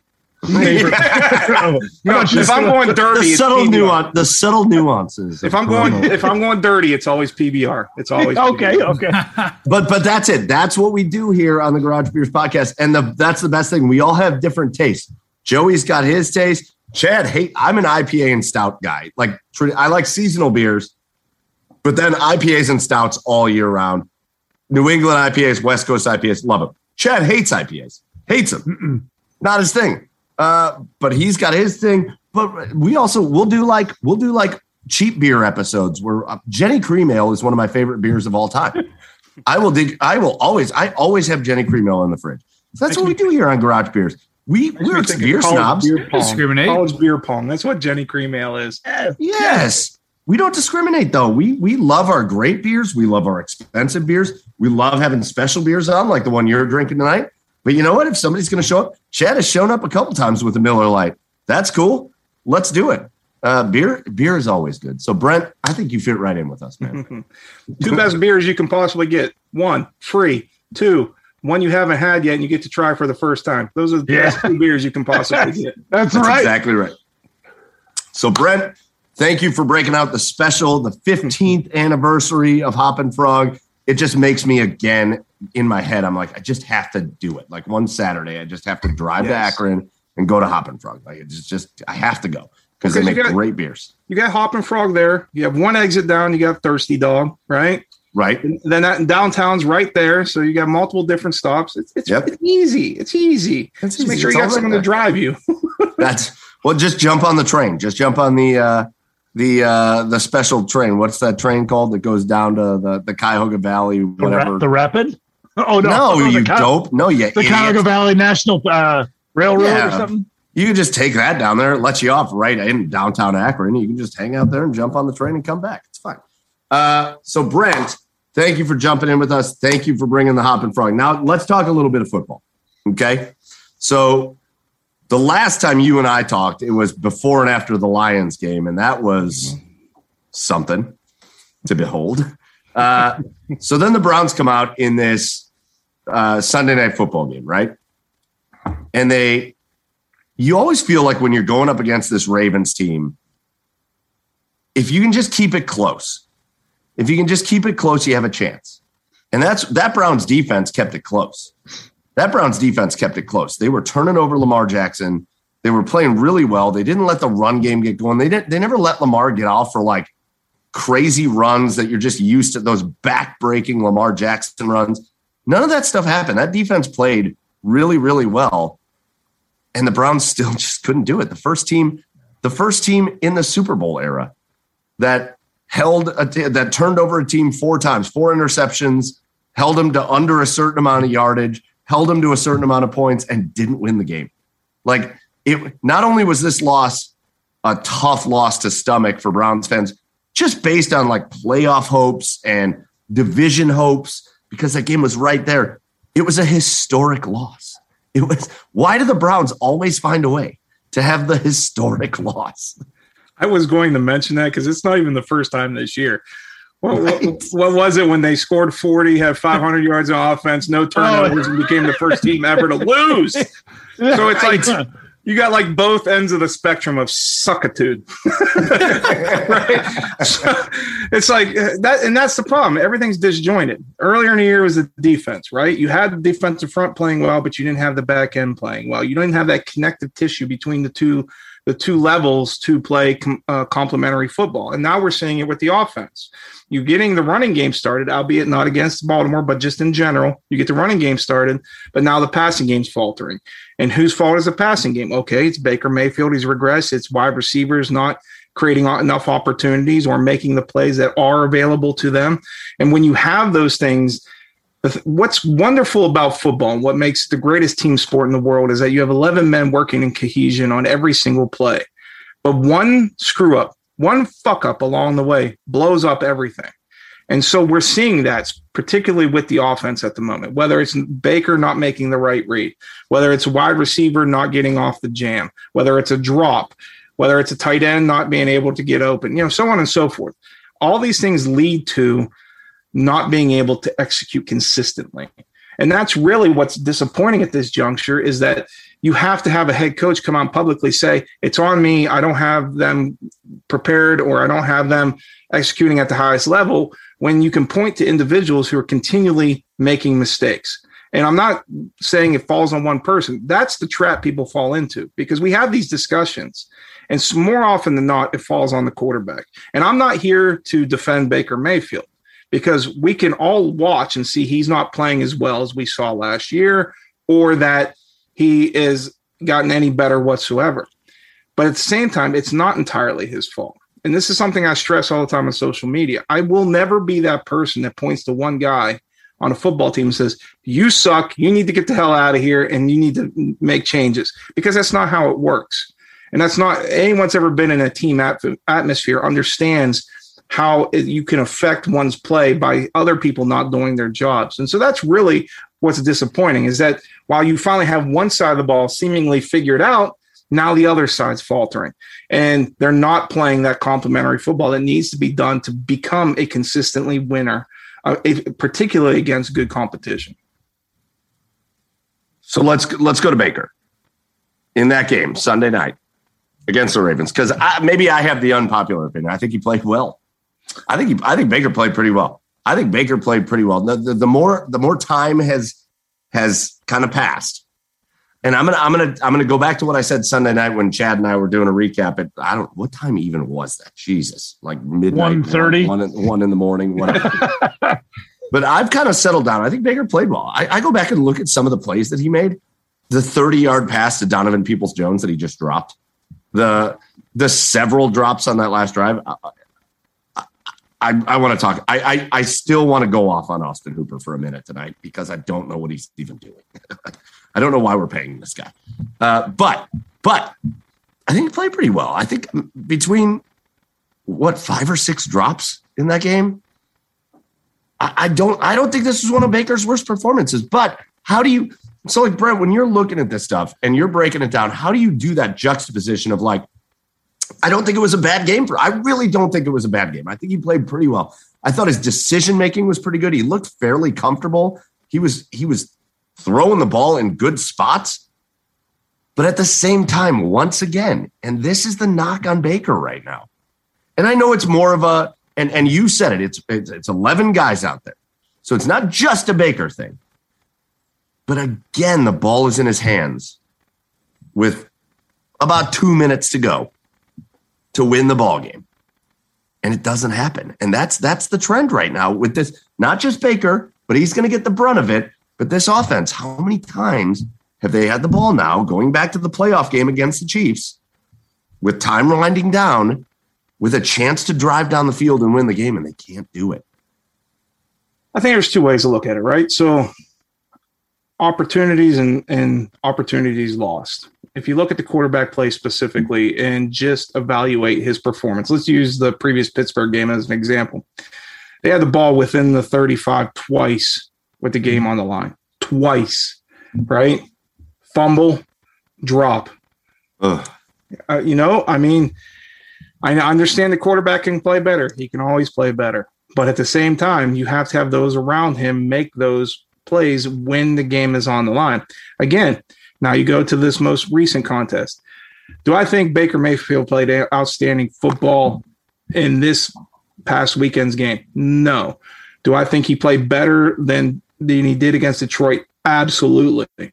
And he made the type of throws necessary to win that contest. So if you go to that final drive, the final two pass plays were a back shoulder that the wide receiver slipped out of his break, and a drop. Again, you have to have people to help you. I don't care how damn talented you are as a quarterback. It doesn't matter if you're Lamar Jackson, Patrick Mahomes, Josh Allen, you know, and so on, Kyler Murray, so on and so forth. There, that playmaking ability, ability is tempered based on the play of those around you. And I'm not trying to put Baker Mayfield on the caliber of those guys I just mentioned, but at the same time, he needs guys to make plays. When you have a drive the ball down and you're a little high to Donovan Peoples Jones, you still got to come down with that pass. It's not like it was it was airmailed 15 feet over his head, and that's that's what's really difficult to evaluate because one, we don't know exactly what the play calls are. Two, we don't know what type of checks he has within the scheme. Three, it's hard to fault a quarterback when he finds the open guy or goes to the initial read and those guys aren't making the plays for him because that's what offensive football is. You you are designed to throw the ball to your initial read. That is the job of the quarterback. And the fact that people are like, well, look at the guy opposite side of the field, he was wide open. This ain't fucking Madden. You don't just hit a button and all of a sudden toss it up into the guy that's wide open. That's not how it works, man. So that's what makes it difficult sometimes to evaluate. And I will I will sit here and say, yes, Baker misses some throws. Yes, Baker doesn't always make the right read, but at the same time, he's doing enough to put this team in a position to win in certain games. And the people around him are not coming through for the quarterback. And yet he has to take the onus because it's the most important position in football. Is the most important position in sports. We have quarterback wins. This is bullshit but at the same time, they get all the credit and they get all the blame. So here we are. And unfortunately, in Cleveland, you have a roster decision to make that could be anywhere from 30 to 40 million dollars a year. And that's going to play a factor in the way people view you comparatively to the rest of the league. So I got a two part question here, Brent. Uh, to, the first part is so if if this was Baker's like say second year in the league and he still had time to develop, do you think this narrative would be out there? Do you think this you know people would be in such a rush to to judge him and say he's he's he's not the guy or because we are because the fact is we are approaching fast approaching game by game you know a time where the, this team has to make a decision on Baker. And then my second part to that is you know you just talked about it you know guys have to help him out you know whether it be the play calls receivers drops whatever. So why hasn't this offense materialized this season? You know it, it's it, the inconsistent because the inconsistency is is just maddening so why what what has been going on with this offense this year? Well, I would say the start. I think Andrew Berry handled it very well in today's press conference when he essentially said it's a holistic evaluation. It's not just over the last few games. It's not just over post injury evaluation. We have to look at okay, rookie year standout, record setter. He looked fantastic. Now, year two, uh, Freddie Kitchens clusterfuck. I'm not blaming anyone for that, but because it it went wrong for everyone involved, literally everyone. So I'm not playing the onus on the quarterback in that situation. You can put it on Freddie Kitchens. You yeah. can blame Freddie Kitchens for that. I put on Freddie Kitchen. I put on John Dorsey, by the way, too. Mm-hmm. Yep. And so on and so forth. Uh, year three, Baker Mayfield, one of the best quarterbacks in the league, if you look at the advanced statistics in multiple different categories. Year four, injuries and regression. And I can safely say there's regression because while we have to acknowledge the injuries and you have to know the reality of the situation that they, they are affecting his performance at the same time i am fully of the belief that if you want to be on the field and they let you on the field you still need to produce. You can't you can't use those as excuses uh, particularly with reporting that we've seen lately that he's now feeling better and he's as healthy as he's been since basically the start of the season. So looking at it you're not playing as well you're not the same type of quarterback we saw at the start of your career. So which one are you?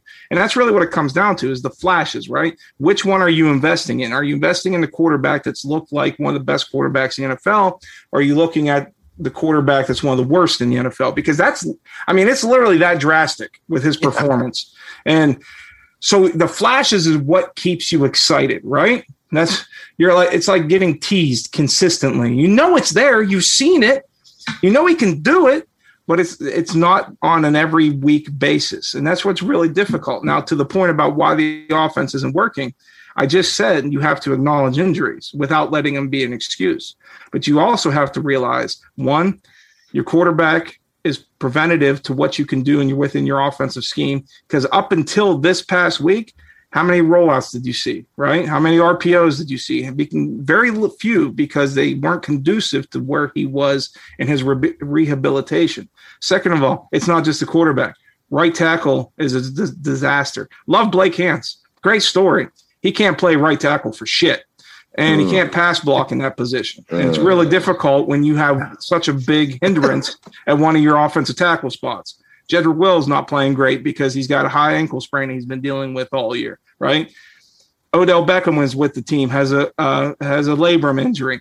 Jarvis Landry playing through uh, continued injuries, right? I mean, all these things add into what's going wrong because you can't op- operate at optimal efficiency.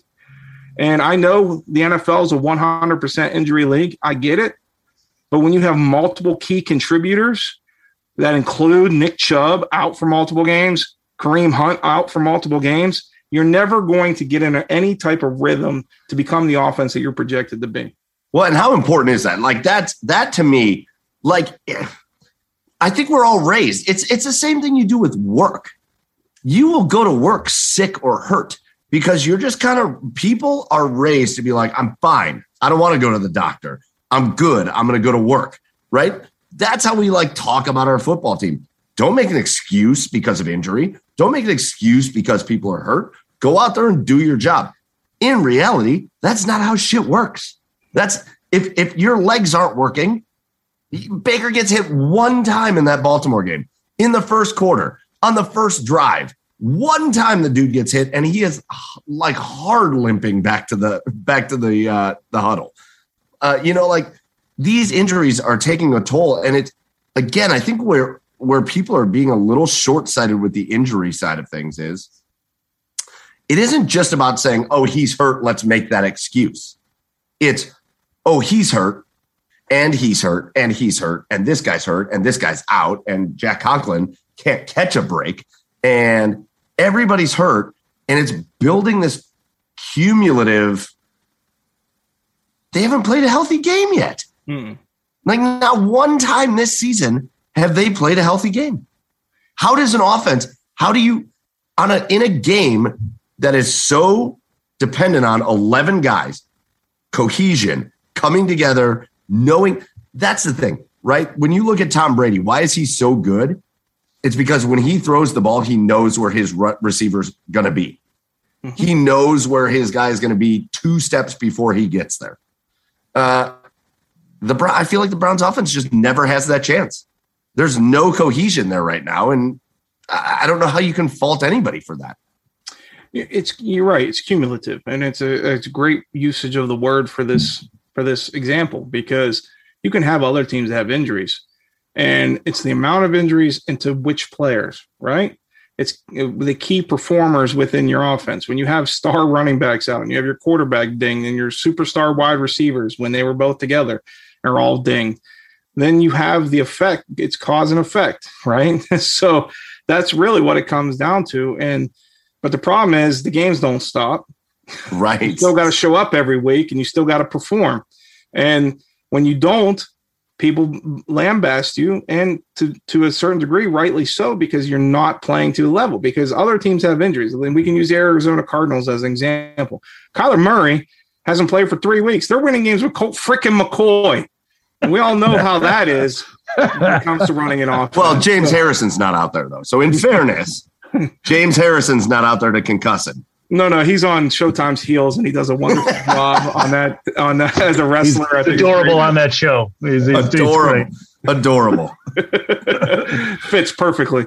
But with that Yeah. said, uh, it's the thing is you enter the season with certain expectations, right? And you can't allow those expectations to crush you. You have to play through all this stuff. And Cleveland hasn't to an extent. And it's it's difficult to watch because they were on the precipice last year. I you know, essentially one I would say one play away from an AFC championship game, considering if the Rashard Higgins should have been play should have been called properly, which it wasn't. So when you think of that, when you consider the city and how they view this team and everything that they've gone through, to me, it's just difficult to watch them go through these struggles, not just because the injuries, not just because of the individuals, but because of where they we thought they would be be- based on their potential. And when you fall short of potential, that's a great waste, man. And one of the worst things that can you can say about a professional athlete and team. And I look at Cleveland this year and think to myself, okay, you're at 500. You have a difficult schedule the rest of the year. Go out, play hard, compete. You don't know what's going to happen. If not, reassess this offseason, move forward with the players that you think can be your core, and readjust your roster. So Jarvis Landry is a great example. Jarvis Landry brought something special to Cleveland. But eventually there's a law of diminishing returns, even with those type of players. We're talking about a 29 going on 30 year old wide receiver that while he does all the little things, is his play commensurate with his pay, right? At $15 million a year. No. Just no. It's not even close at this juncture. Same thing happened with Odell Beckham Jr., right? Maybe Jack Conklin, because the decision is going to have to be made there in a year or two. Austin Hooper is another example. So That's while that- that's another example, Brent. that's another example. so while we have so while they look good on paper now, it doesn't mean they're a good team, and it doesn't mean it's who going who they're going to be moving forward. Am I Brent, am I being too hard on Austin Hooper? Is he the best tight end on the team? No. Is he the second best tight end on the team? Is Harrison Bryant healthy? Is, is Harrison Bryant healthy? Because that's the question. Like, it depends what you value at the position, right? Because he's a, Stanford tight end, and you could take that positively or negatively depending on the way you I've- look at it.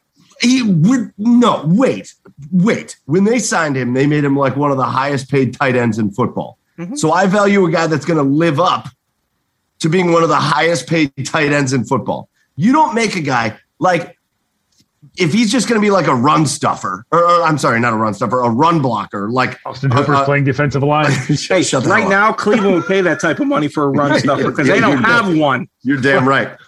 but no, if you're if you're if you're paying him to be a run blocker, uh, six offensive lineman, you're not going to make him one of the highest paid tight ends in football.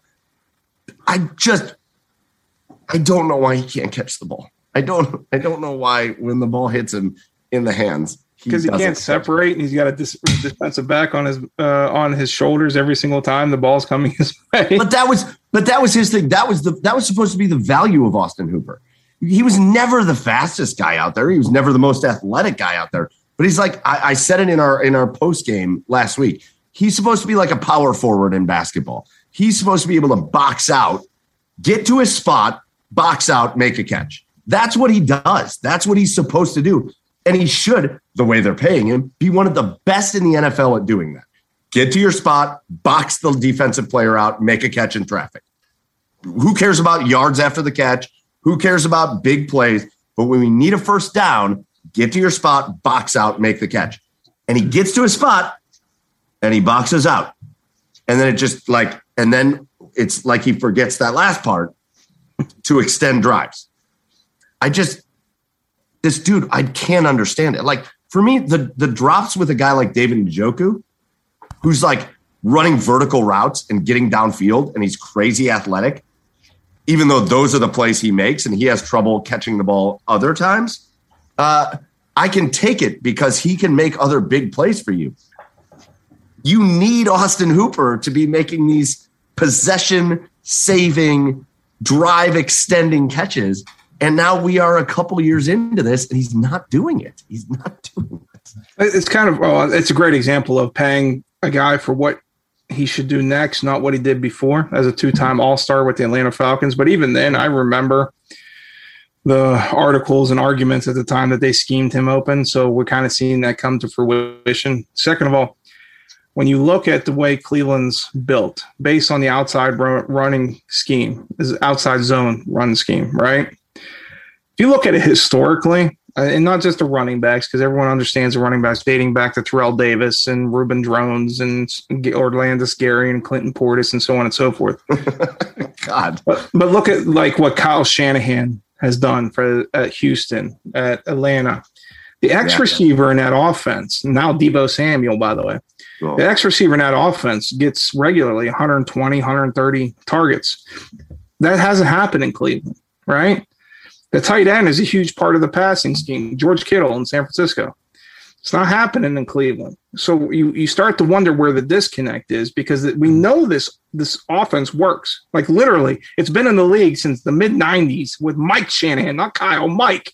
So it has been fully effective that you can run the ball, you marry the passing game to the run game, and that you will find openings for playmakers. It's just not happening for Cleveland. So the question you have to ask yourself is why? Is it the system? Is it the play caller? Or is it the personnel? And I tend to lean towards the latter. And because, one, let's use OBJ as a great example. Look, I've said it a million times. I'm not trying to blame anyone. It didn't work, whatever, right? Let's not get into the minutia of right. whose fault it is and all that bullshit. But the fact, but when you look at that X receiver in that position, in a precise timing passing game. You need the guys have in certain spots and be reliable to his quarterback. OBJ has been known for a long time throughout his career to freelance throughout his route running and his playmaking capabilities. And that's not the right fit. Okay. You get Austin Hooper, you get a guy that is schemed open, that isn't highly athletic, uh, is not going to be a threat down the seam consistently. Does that sound like someone that's George Kittle? No, absolutely not. and I know I'm comparing him to literally the best dual threat tight end in football, but that's the guy that's the standard bearer for the position in this system. And so when you're lacking in personnel, even though you've done your best to try to address it, it doesn't mean it's going to fit and it's not it's not necessarily going to work. And I think that's where Cleveland's kind of discovering that they need to have certain guys that can fit what they do, that have the capabilities to maximize their potential within the system. So, Brent, here we are, six and six. We're 500. We've just lost literally the most winnable game of the Super Bowl era to the Ravens. I mean, that, that, that is what the stats have told us. That was the most winnable game based on what your defense did of the Super Bowl era, and we have just lost it. And and now you you're in your bye week, and you're going into this next game with the Ravens, and now you're looking ahead at that schedule, going, okay, we got the Ravens, the Bengals, the Steelers, all still to play. We've got the Ra- uh, the Raiders and the Packers. Those are the five remaining games. All good teams, literally all except for the Steelers, but they're still a pretty good team but pretty much all good teams. Uh, what are they doing in this? Like, what's happening in this bye week to get this? Because you have to imagine that Kevin Stefanski and, and like you listen to the Andrew Berry press conference, he knows this is not going the way that they intended. This whole season is off the rails. What's happening in this bye week to prepare this team for those last five games?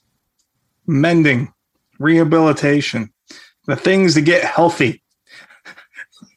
because that's the most important thing at this juncture, right? Because you're not you're not signing anyone to all of a sudden make make you magically better at certain positions. You you go back to the drawing board as a coaching staff to figure out what's worked and what hasn't and what's more effective than what's not. So that's something you can do schematically particularly with joe woods if he wants to be more aggressive based on what we've seen against baltimore what we saw against cincinnati. So that that that could be a potential change. It's just difficult because you're in a bad spot and a lot of it has to do with injuries and a very very difficult schedule because you're not you know baltimore's not going to play as poorly as they did the first week Vegas is very heckle and uh, you know he- or Jekyll and Hyde. heckle and jive. yeah, I love those guys. Fifteen percent ABV on this here, gentlemen. you talking about those guys? You talking about Steve Heckle? I love that guy. Yeah, yeah. So you don't know which version of them you're getting. Green Bay, unless you're going to start just gnawing on Aaron Rodgers' toe, you're at a disadvantage. That's gross. Well, yeah, I'm not Rex Ryan. I'm not Rex Ryan. but then you have Pittsburgh, who is just a, not a good football team. They're they're mediocre at to they are the that very definition of a mediocre. And Cincinnati, you're not doing to them what you did the first time. Period. It's not going to happen. Sorry, I'm sorry, Browns fans. so, what do you win out of that? Maybe two games, maybe three. What there that put you right around 500. Uh, I know, I know you can't be 500 this year, which is still weird. I'm not used to a 17 game schedule, but you are what your record says you are. right now, you're a mediocre team, and I don't see them coming out of the shell. Uh, to be honest with you, because there's only so much that you can improve. Maybe you you switch a little bit on defense, get a little more aggressive, you get healthy a little bit, but beyond that, I'm not I'm not feeling it, man. And so I think it's I, I think that's a difficult realization for a lot of people, for especially for fans. Uh, and I'm probably being a bit of a downer as we drink more beer, but at the same time, it's just setting up that way. And then we, and then you go in the off season, you start questioning yourself. And I know I tweeted this out today, so people were responding to it. I put out the top wide receiver free agents, right? Because we know they're going to dress wide receiver. And the first question people ask is, who wants to come to Cleveland? I don't know. I don't know how you sell it. Andrew Berry's great. People love Andrew Berry. And yes, money goes a long fucking way when it comes to free agency. But if you have options, sorry guys, Cleveland's not your first option when it comes to a lot of these guys. So you got to draft well, you got to develop, and you got to build them within your system. And that's the way you want to get to long term success, and which I still believe is very much attainable. I don't. I feel like I I, I, I stunned all of you. Sorry. Well, I, I was gonna. I was waiting for Chad to like pop in with something or Joe, but like, I don't know. Sorry the for the dose of reality, Joe. Cats, cats got their tongue. Very sobering. yeah, no, no, it isn't. Very so- yeah, no, it's not. It really right. isn't. Yeah, no, it's not. It's not. You're right. Uh, no, I like. Okay, so that discussion was going on before, and I like that discussion aren't we at a point where like people will come to Cleveland? I, I don't I, like I, again. I always feel like I always feel like sure. Uh, is a guy like Odell Beckham going to want to go to LA to go to LA? Yes, he wanted to go to LA. He said he wanted to go to LA. It's been like a thing that he wanted to be in LA. Fine. But like how does how do these other places get play, people to go there? Green Bay is a shithole. Yeah. Well, hey, Green Bay is Green Bay, and they had Aaron Rodgers. Guess what? They probably won't have Aaron Rodgers next year. You know who they're going to sign? Nobody. No one. yeah. Yeah. They're going to lose Davante Adams in free agency. They're going to lose Robert Tonyan in free agency. They're going to lose Marquez Valdes-Scantling in free agency, most likely, right?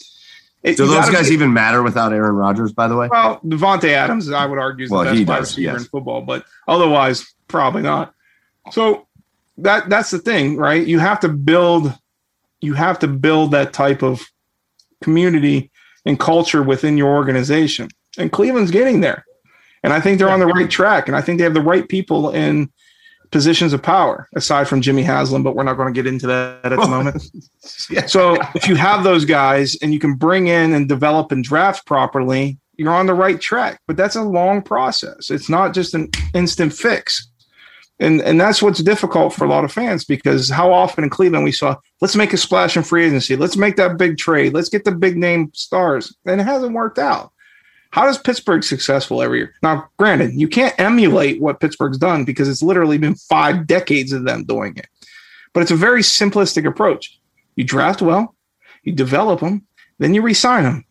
that's that is the most basic way to approach team building and roster building and it's worked for a long long time and i believe in andrew berry i truly believe that and those around the league not just me obviously i'm on the outside i cover the league but those within the league view him as a superstar they see how talented he is and he's the right guy to lead this franchise so eventually you will get to the point where people want to be a part of your organization where you can be a Pittsburgh, where you can be a New England, where you can be a Green Bay now, currently. So that's what you're striving towards. And you're not quite there yet. Like one good year doesn't put you in that same class. And so uh, that's what's really going to come down to is if you can sell your direction, and that falls on Andrew Berry. And if you can bring in a, bring in a big time free agent to pair with Baker Mayfield to get them to believe in him as a quarterback, you're on the right path. Not sure if you're going to get there, but you're on the right path. A dumb question, but I'm seven beers in, so fuck it. Here we go. Uh, Don't get serious on me now. Jesus. When, when it comes to free agency, when it comes to free, free agents, man, I mean, obviously, you know, draft well, develop well. When it comes to free agency, how much of it really is market over you know, team and and, um, and money right now? How much? I like. Is it just? Does it just depend on the player? Like like a guy like you know Odell Beckham. Like oh God, L.A. the bright lights. I need to be there. Or you know you know like. Or you know he had, a, uh, yeah. I don't know. You know what I'm saying? Uh, yeah, Jesus I do. Christ. I do. I, but I want to. you you say market. I say situation. Right. Okay. Because you know, everyone's on a level playing field when it comes to salary cap and everything you can possibly do from that regard, even though you can work around. I mean, New Orleans has done it for years. Yeah. But I've, I've talked to agents. I, I know that they've used Cleveland as leverage, period, point blank. That I've, I've had agents tell me with a cackle that they were never going to fucking Cleveland, that they were only using them. Who was it? Now, Who? Who? Tell me. This was a Drew Rosenhaus. This is a Drew Rosenhaus. was it hey, Dwayne Ralph Pryor is still counting his money. Not as much as he would have gotten. He would have gotten more if he stayed. But hey, whatever. Uh, but uh, situation, right? So if money is equivalent or close, and you can go to a winning franchise or a franchise with a better reputation, it's always that that team's always going to win out. I'm sorry, that's just the way it works because I, I've known multiple cases where Cleveland offered more, significantly more, and the players decide to go elsewhere. So you have to get past that stigma because it's not gone away entirely. It's getting better. It hasn't gone away, and uh, we all everyone here in this in this room in this Zoom meeting knows how great of a city Cleveland is, and it's very underrated in many regards from a national. These beers, amazing. I will give you beers all day long if you want to sign with Cleveland Browns. But the fact of the matter is, it doesn't have that same that same preponderance with others around the country, right? Yeah. And you have to build that reputation. You have to earn it, and that's where and that's kind of where they're stuck at the moment. Like people see you're doing better, but you haven't earn that long-term respect yet. And that's and that's where you get that pendulum point this this offseason. I think that's really important for Andrew Berry and Kevin Stefanski to sell themselves to whomever they're bringing into the organization. So I want to end this on like I, I want to end this on a positive note, Brent. Uh, Me finishing so my beer. Well, Go, positive. Go, that's go, a positive. oh, that's fifteen. That was that was fifteen percent. That was fifteen percent of a fifteen percent beer that just went in. Uh, Brent, let's say the best case scenario happens. Let's let's say this team comes out on fire. Let's say they come out of this bye week. Baker Mayfield is feeling fine. Again, I think he looked pretty good against the Ravens. Let's say he looks really good coming out against the Ravens. Let's say they beat the Ravens. Let's say they do to the Bengals what they did to the Bengals. Maybe they just have the Bengals number. It's not like it's not possible. Uh, uh, let's say this team comes out and and I, I, feel like I've said this all throughout the season, which really pisses me off because I've tried to be the eternal optimist, and they just keep biting me in the ass. I think I said it at like three and three. No team's ever been eliminated from the playoffs at three and 3 mm-hmm. No, no team's ever been eliminated at five. I, I think even at six and six, no team's been eliminated from the playoffs at six and six, outside of maybe the Browns in 2007, where they went ten and six and didn't make the playoffs. Uh, uh, there is still certainly potential that this team could make a run. So let's play the eternal optimist game here. Give us a couple reasons in your head as somebody who really breaks, who like understands the game, even if it's BS, who understands the game and breaks it down. Where are the areas that that you feel like okay, if they get this and this right in the bye week, here's some areas where I feel kind of optimistic about this team. Okay, let me start with uh, a, a macro point of view. The AFC is shit. All right. You have three teams. You have three teams in the AFC that have more than one win than Cleveland. That's disgustingly mediocre across the board. like you have New England, you have Baltimore, you have Tennessee. That's it. And none of them are world beaters by any means. You should have Right. beat Baltimore. New England's good, but you still have a rookie quarterback. Eventually, he's going to falter at some point. We don't know when, but he will eventually. And then Tennessee, and considering what they've endured so far this year, eventually something's going to fall apart for them. So that's the macro point of view. Micro point of view, and I want to use the San Francisco 49ers as an example. Why? Now, I mentioned them earlier with Kyle Shanahan. They run the same offensive system. It's a Mike Shanahan system. It's a Kyle Shanahan system. It's a Gary Kubiak system. It's a it's a Kevin Stefanski system. It's a Klint Kubiak system. Now, what did San Francisco do in the last few weeks to get on a three game winning streak? They recommitted to the basics of their offense. They're running the ball at 41.7 times per game during that winning streak. Woo! So to throw that number out you off the top of my head, can you tell I've written about it a couple times? Yeah, just a few.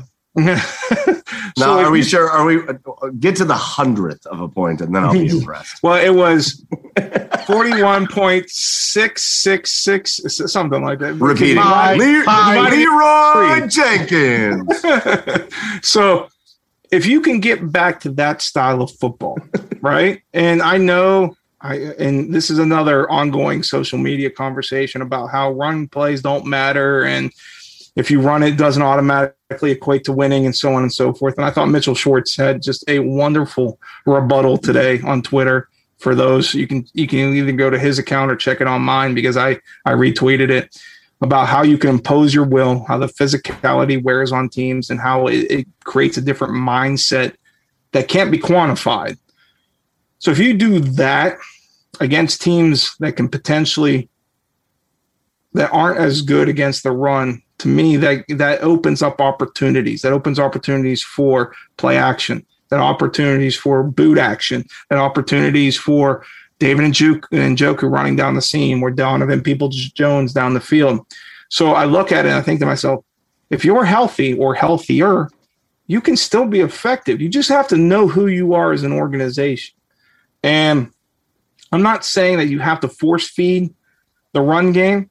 Uh, I, I joked today with a, a friend of ours that everyone follows Pete Smith. We all know Pete. We all know his, we all know the way he looks at the game. But I, I even said, I said, you don't want to beat your head against the wall and expect the wall to move because that, that's not the way it works. But at the same He's time, in love with Jarvis Landry. He's in love with Jarvis Landry. Love the I've- fair. I've known Pete since he was a pipsqueak following me around senior ball, and he's a great guy. so, uh, I have no problem with Pete whatsoever, and I I, I, Oh, yeah. I adore the fact that he sticks to his guns because too many don't, right? But the point I'm trying to make here is we know they can be effective in the run game, and everything is built off that system. So if you commit to it and then allow things like the boot action, which we saw this past weekend, and uh, the pocket movement to make Baker more comfortable, then you will be more effective overall, and you can potentially get into that rhythm. And I think that's I think that's the key to their potential success if they're going to get on some type of streak. We know one game is one win. Two games starts a streak. Major League taught us this. Come on, do it again. One more, and that's called a winning streak. So I think uh, you have that opportunity there still, and not to be completely downtrodden. It's going to be difficult, but but it's it, that that possibility is still there. So that's those are your silver linings. All right, boys. Any other questions from the dudes? Any other Browns things we want to go over before we? I feel like go? I fucked with Joey too much earlier about the hat thing before we came online. I didn't even like talk at all. What, like, what is that? That looks like a Purdue hat. Like, what is No, that? it's a it's a Winter Classic hat from the Preds, Ooh, okay. Hmm. 2020. What's hockey? I don't. I don't even watch this shit anymore. Brent, you are you are uh, special guest number two of a football slash hockey show extravaganza that we've got going on No, tonight. look, So- hey, hey, I, okay, I'll give you. Look, I loved hockey when I was growing up. I did. I I absolutely adored it, and I live in Eastern Ohio, so my options were the Pittsburgh Penguins or any fucking buddy else. So it just so happened that I started rooting, watching hockey in depth when I was about 12, 13 years old. And it was it coincided with the Ducks and the Florida Panthers coming into the league, right? nice. So I'm like, I'll watch the Florida Panthers. so my all-time favorite hockey player is John Van fucking Biesbrouck. Yes. Oh wait, hold on. You, you took the honorable route here. You you did not root for the Pittsburgh team, right? No, I will never. Look, hey, I wrote before I got where I am. I worked at a local newspaper, right? I don't know if you guys know the area. My first full-time writing gig officially before. Now this is years after I had started at the OBR and did things part-time. But I was at the Steubenville Herald Star. Now everyone knows. shit. Now Oh, everyone knows Steubenville deep. for the wrong reasons. That's deep. Yeah, but Deep that's in where the heart. worked at that. So I am dead smack in the middle of the the, the coalescence between Oh, no. Steelers and Ohio State fandom, right? So I wrote a column because it pisses me off. Like if you're in this area and you want to ro- root for the team that's closest proximity, okay, that's wonderful. Then root for the Steelers. And there's the Pitt Panthers. They still exist, right? That's true. But Dan if you want Marino. to do state allegiance because you love Ohio State, okay, you have two NFL teams to pick from Cleveland or Cincinnati. I don't give a fuck which one. Pick one. And it drives me bonkers that I have this this group of fans in this area that just front, they're front runners. That's the only way to put it. They're fucking front runners, and it drives me bonkers. Sorry, excuse me. That's my rant tonight. Brent, I No, that- dated a Brent. I dated a girl in college from Mingo Junction, Ohio. So I am. Uh, One of my best friends is from Mingo. Garfield. there we Avenue. go. There we there we go. So, Listen, uh, read the I grew up- I grew up a Penguins fan. I was a Penguins fan. I've been a Penguins fan my whole life. I'm still a Penguins fan, but the Blue Jackets have just kind of won my heart over a little bit because of this podcast. Uh, I'm sorry. I used to watch Penguins players play for the Cleveland Lumberjacks because that was the minor league team, and we didn't have a team in Cleveland. So The Uh, Barons. You should have became a Minnesota North Stars via Dallas Stars fan. no, I. Yeah, Mike, you fucking idiot. no. It was No. the best I had. It was the best I had. Listen, and, and and I don't know. Football is the only rivalry between Pittsburgh and Cleveland. It's not like the Indian or sorry Guardians and the Pirates are rivals. They don't have a basketball team. We don't have Okay. a hockey team. It just is what it is. I'm going to go on another rant because the Guardians name's fucking bullshit too. It is the No. safest, most basic name they could have came up with based off years, excuse me, months of studies of how to change the name. It drives me nuts. Like you had all these cool names and all these options, and you picked Guardians based off. What would you have gone with? I would have What went would you have spiders. I thought the spiders had Spiders? so much potential. No, that's the worst. That's, That's the worst. cheap- That's Spiders, the worst. thank you, Brett. It No, would have that been was phenomenal. No, Yes. That's the cheesiest. that was the worst option. Guardians. It was the Guardians isn't cheesy. Going to town. It is the most basic, bland bullshit that they could have came up with. And seriously, Spiders Like, was the worst. it's it's not followed by of the galaxy. It's just Guardians, right? They're talking about two stone totems at the end of a bridge. Woo! No, they weren't. Nope, nope. Technically, technically, according to this Stop podcast, it. Stop it. That was not at a happy coincidence. That was not a happy coincidence. it was a happy coincidence. According to this podcast and Hey, guests that we've had on we this can show, all sit here and talk sports and enjoy the fact that Evan Mobley's awesome. That's all we have to talk about. Can we talk we for go. one minute? One minute before we let you leave, because you're a Cavs fan, right? yes, I am. The Cleveland Cavaliers tonight, as we recorded this podcast, beat the Miami Heat for the Mhm. first time in Miami since 2010. Not only did they beat them, though, they were winning by about 30 through most of that game. They, this Cavaliers team, man, I'll tell you what, nobody wants to play them. Nobody wants to play this team right now, especially now that Kevin Love led the team in scoring tonight, like 24 points or something like that. You've got Mobley, a double double machine. You've got Jarrett Allen, is one of the best centers in basketball right now. You've got just uh, Darius Garland is a star, an absolute star. This Cavs team is this is I, where did this come from? This was awesome.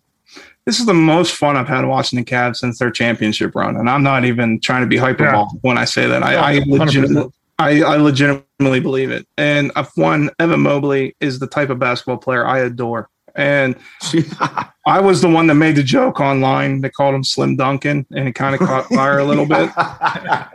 Uh, but that's what he reminds me of because he does all the little things, the fundamental things that are important to winning basketball games. Like when you lead the NBA in contested shots, that means your seven foot ass is hustling you're playing proper defense and you're doing all the right things. And eventually his offensive game is going to come around and he's going to be just unstoppable.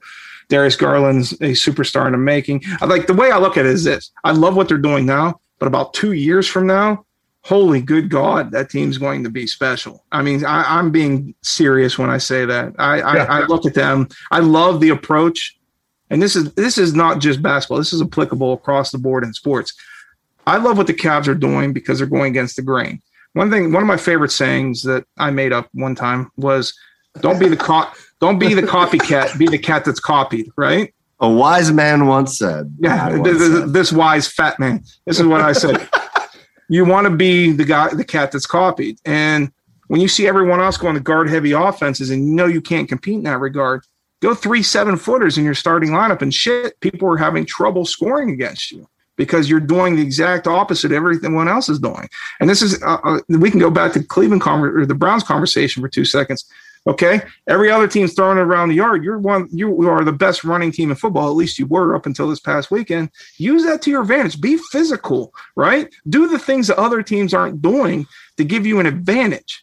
And that's smart when it comes to building a roster. And I think the Cavs are on a wonderful uh, upward trend now that you're healthy again. Obviously, Sexton's out for the rest of the season, but other than that, I just adore watching them play. It's just so much fun because they do the the, the right things when playing the game. Brent Sobleski, man, this was awesome. We've kept you for long enough. I think everybody's got to get to bed at this point. We got a little Cavs chat in there at the end. We'll have you in to talk more Cavs. Uh, we talked beer, we talked football, we talked Cavs. This was awesome. Again, uh, if you're, I don't know what you're doing. If you're uh, a Cleveland sports fan and you're not following Brent on Twitter, get over to Brent Sobleski at Brent Sobleski on Twitter uh, from the Bleacher Report. Uh, and and again, just uh, uh, an overall sports enthusiast, Cleveland sports. Brent, this was awesome. So excited we were able to have you on and we're we're definitely going to look forward to doing this again.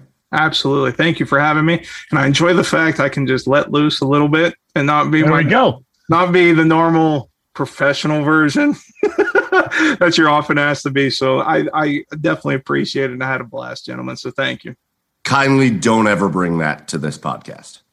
yeah. If you do, so if you do, if you do, something's gonna be fucked up. That's I was gonna sure. say, if anyone knows me, for those who know me in real life, I never ever finish a sentence without a curse word of some sort in there generally. so, unless my children are around, then I try to bite my tongue a little bit. I try, not always, but I try. Brent, thank you so much for joining us. We'll catch up with you later. Thanks, Jens. Have a good one. And once again, a huge thank you to Brent Sobleski. Again, go follow him on Twitter at Brent Sobleski. Uh, uh, obviously, a guy that covers it, a journalist for Bleacher Report, but also just a, a, normal guy that just really, really, really knows the game of football and a Cleveland fan. So we loved having Brent on. And he gave us a little positivity there at the end, a little bit of positivity, both for the Browns and the Cavs. Loved him for that. So and uh, and there was a Mingo Junction reference. That's fucking weird. That is fucking weird. I don't think we should ever do I don't think we should ever do that again. Wow. I don't think we should ever do that ever again. Fine, done. All right, boys. We're gonna get ready to wrap it up. But before we wrap it up, we're gonna do our one of our normal segments every week. We're gonna finish this podcast with our three cheers of the week. And boys, I'm gonna lead it off this week. Gross. I never lead it off this week, but I feel like Chad. Chad, I think I think I'm going to give us a. I think I'm going to give you and I a cheer of the week. So, Chad, I might steal your cheer of the week, but I think you're going to go along with this. I think you're going to go along with this. My Okay. cheer this week goes out to a young fella that has made this podcast Ah. extremely good because of all the hard work he's put into it, because of all the work on the back of this and the in, behind the scenes that he's done. And, and you hear him every once in a while. And frankly, and frankly, every time you hear him, I get about seven people that are like, why doesn't that guy talk more? Because he's hilarious. The voice just- of gold. it's just not his style. It's not his style. He comes on, he drinks his beers, he chimes in when he wants to chime in. My cheer of the week this week is going to go to Joey Whalen. Do you know why my cheer is going to go to Joey Whalen, Chad? Because it's his birthday. If you're listening to this podcast Yeah. on Oh. Thursday when it is released, it is Joey's birthday. So, Chad, real quick, I want you and I to sing happy birthday to Joey. Ready? Fuck you, Joey. Perfect.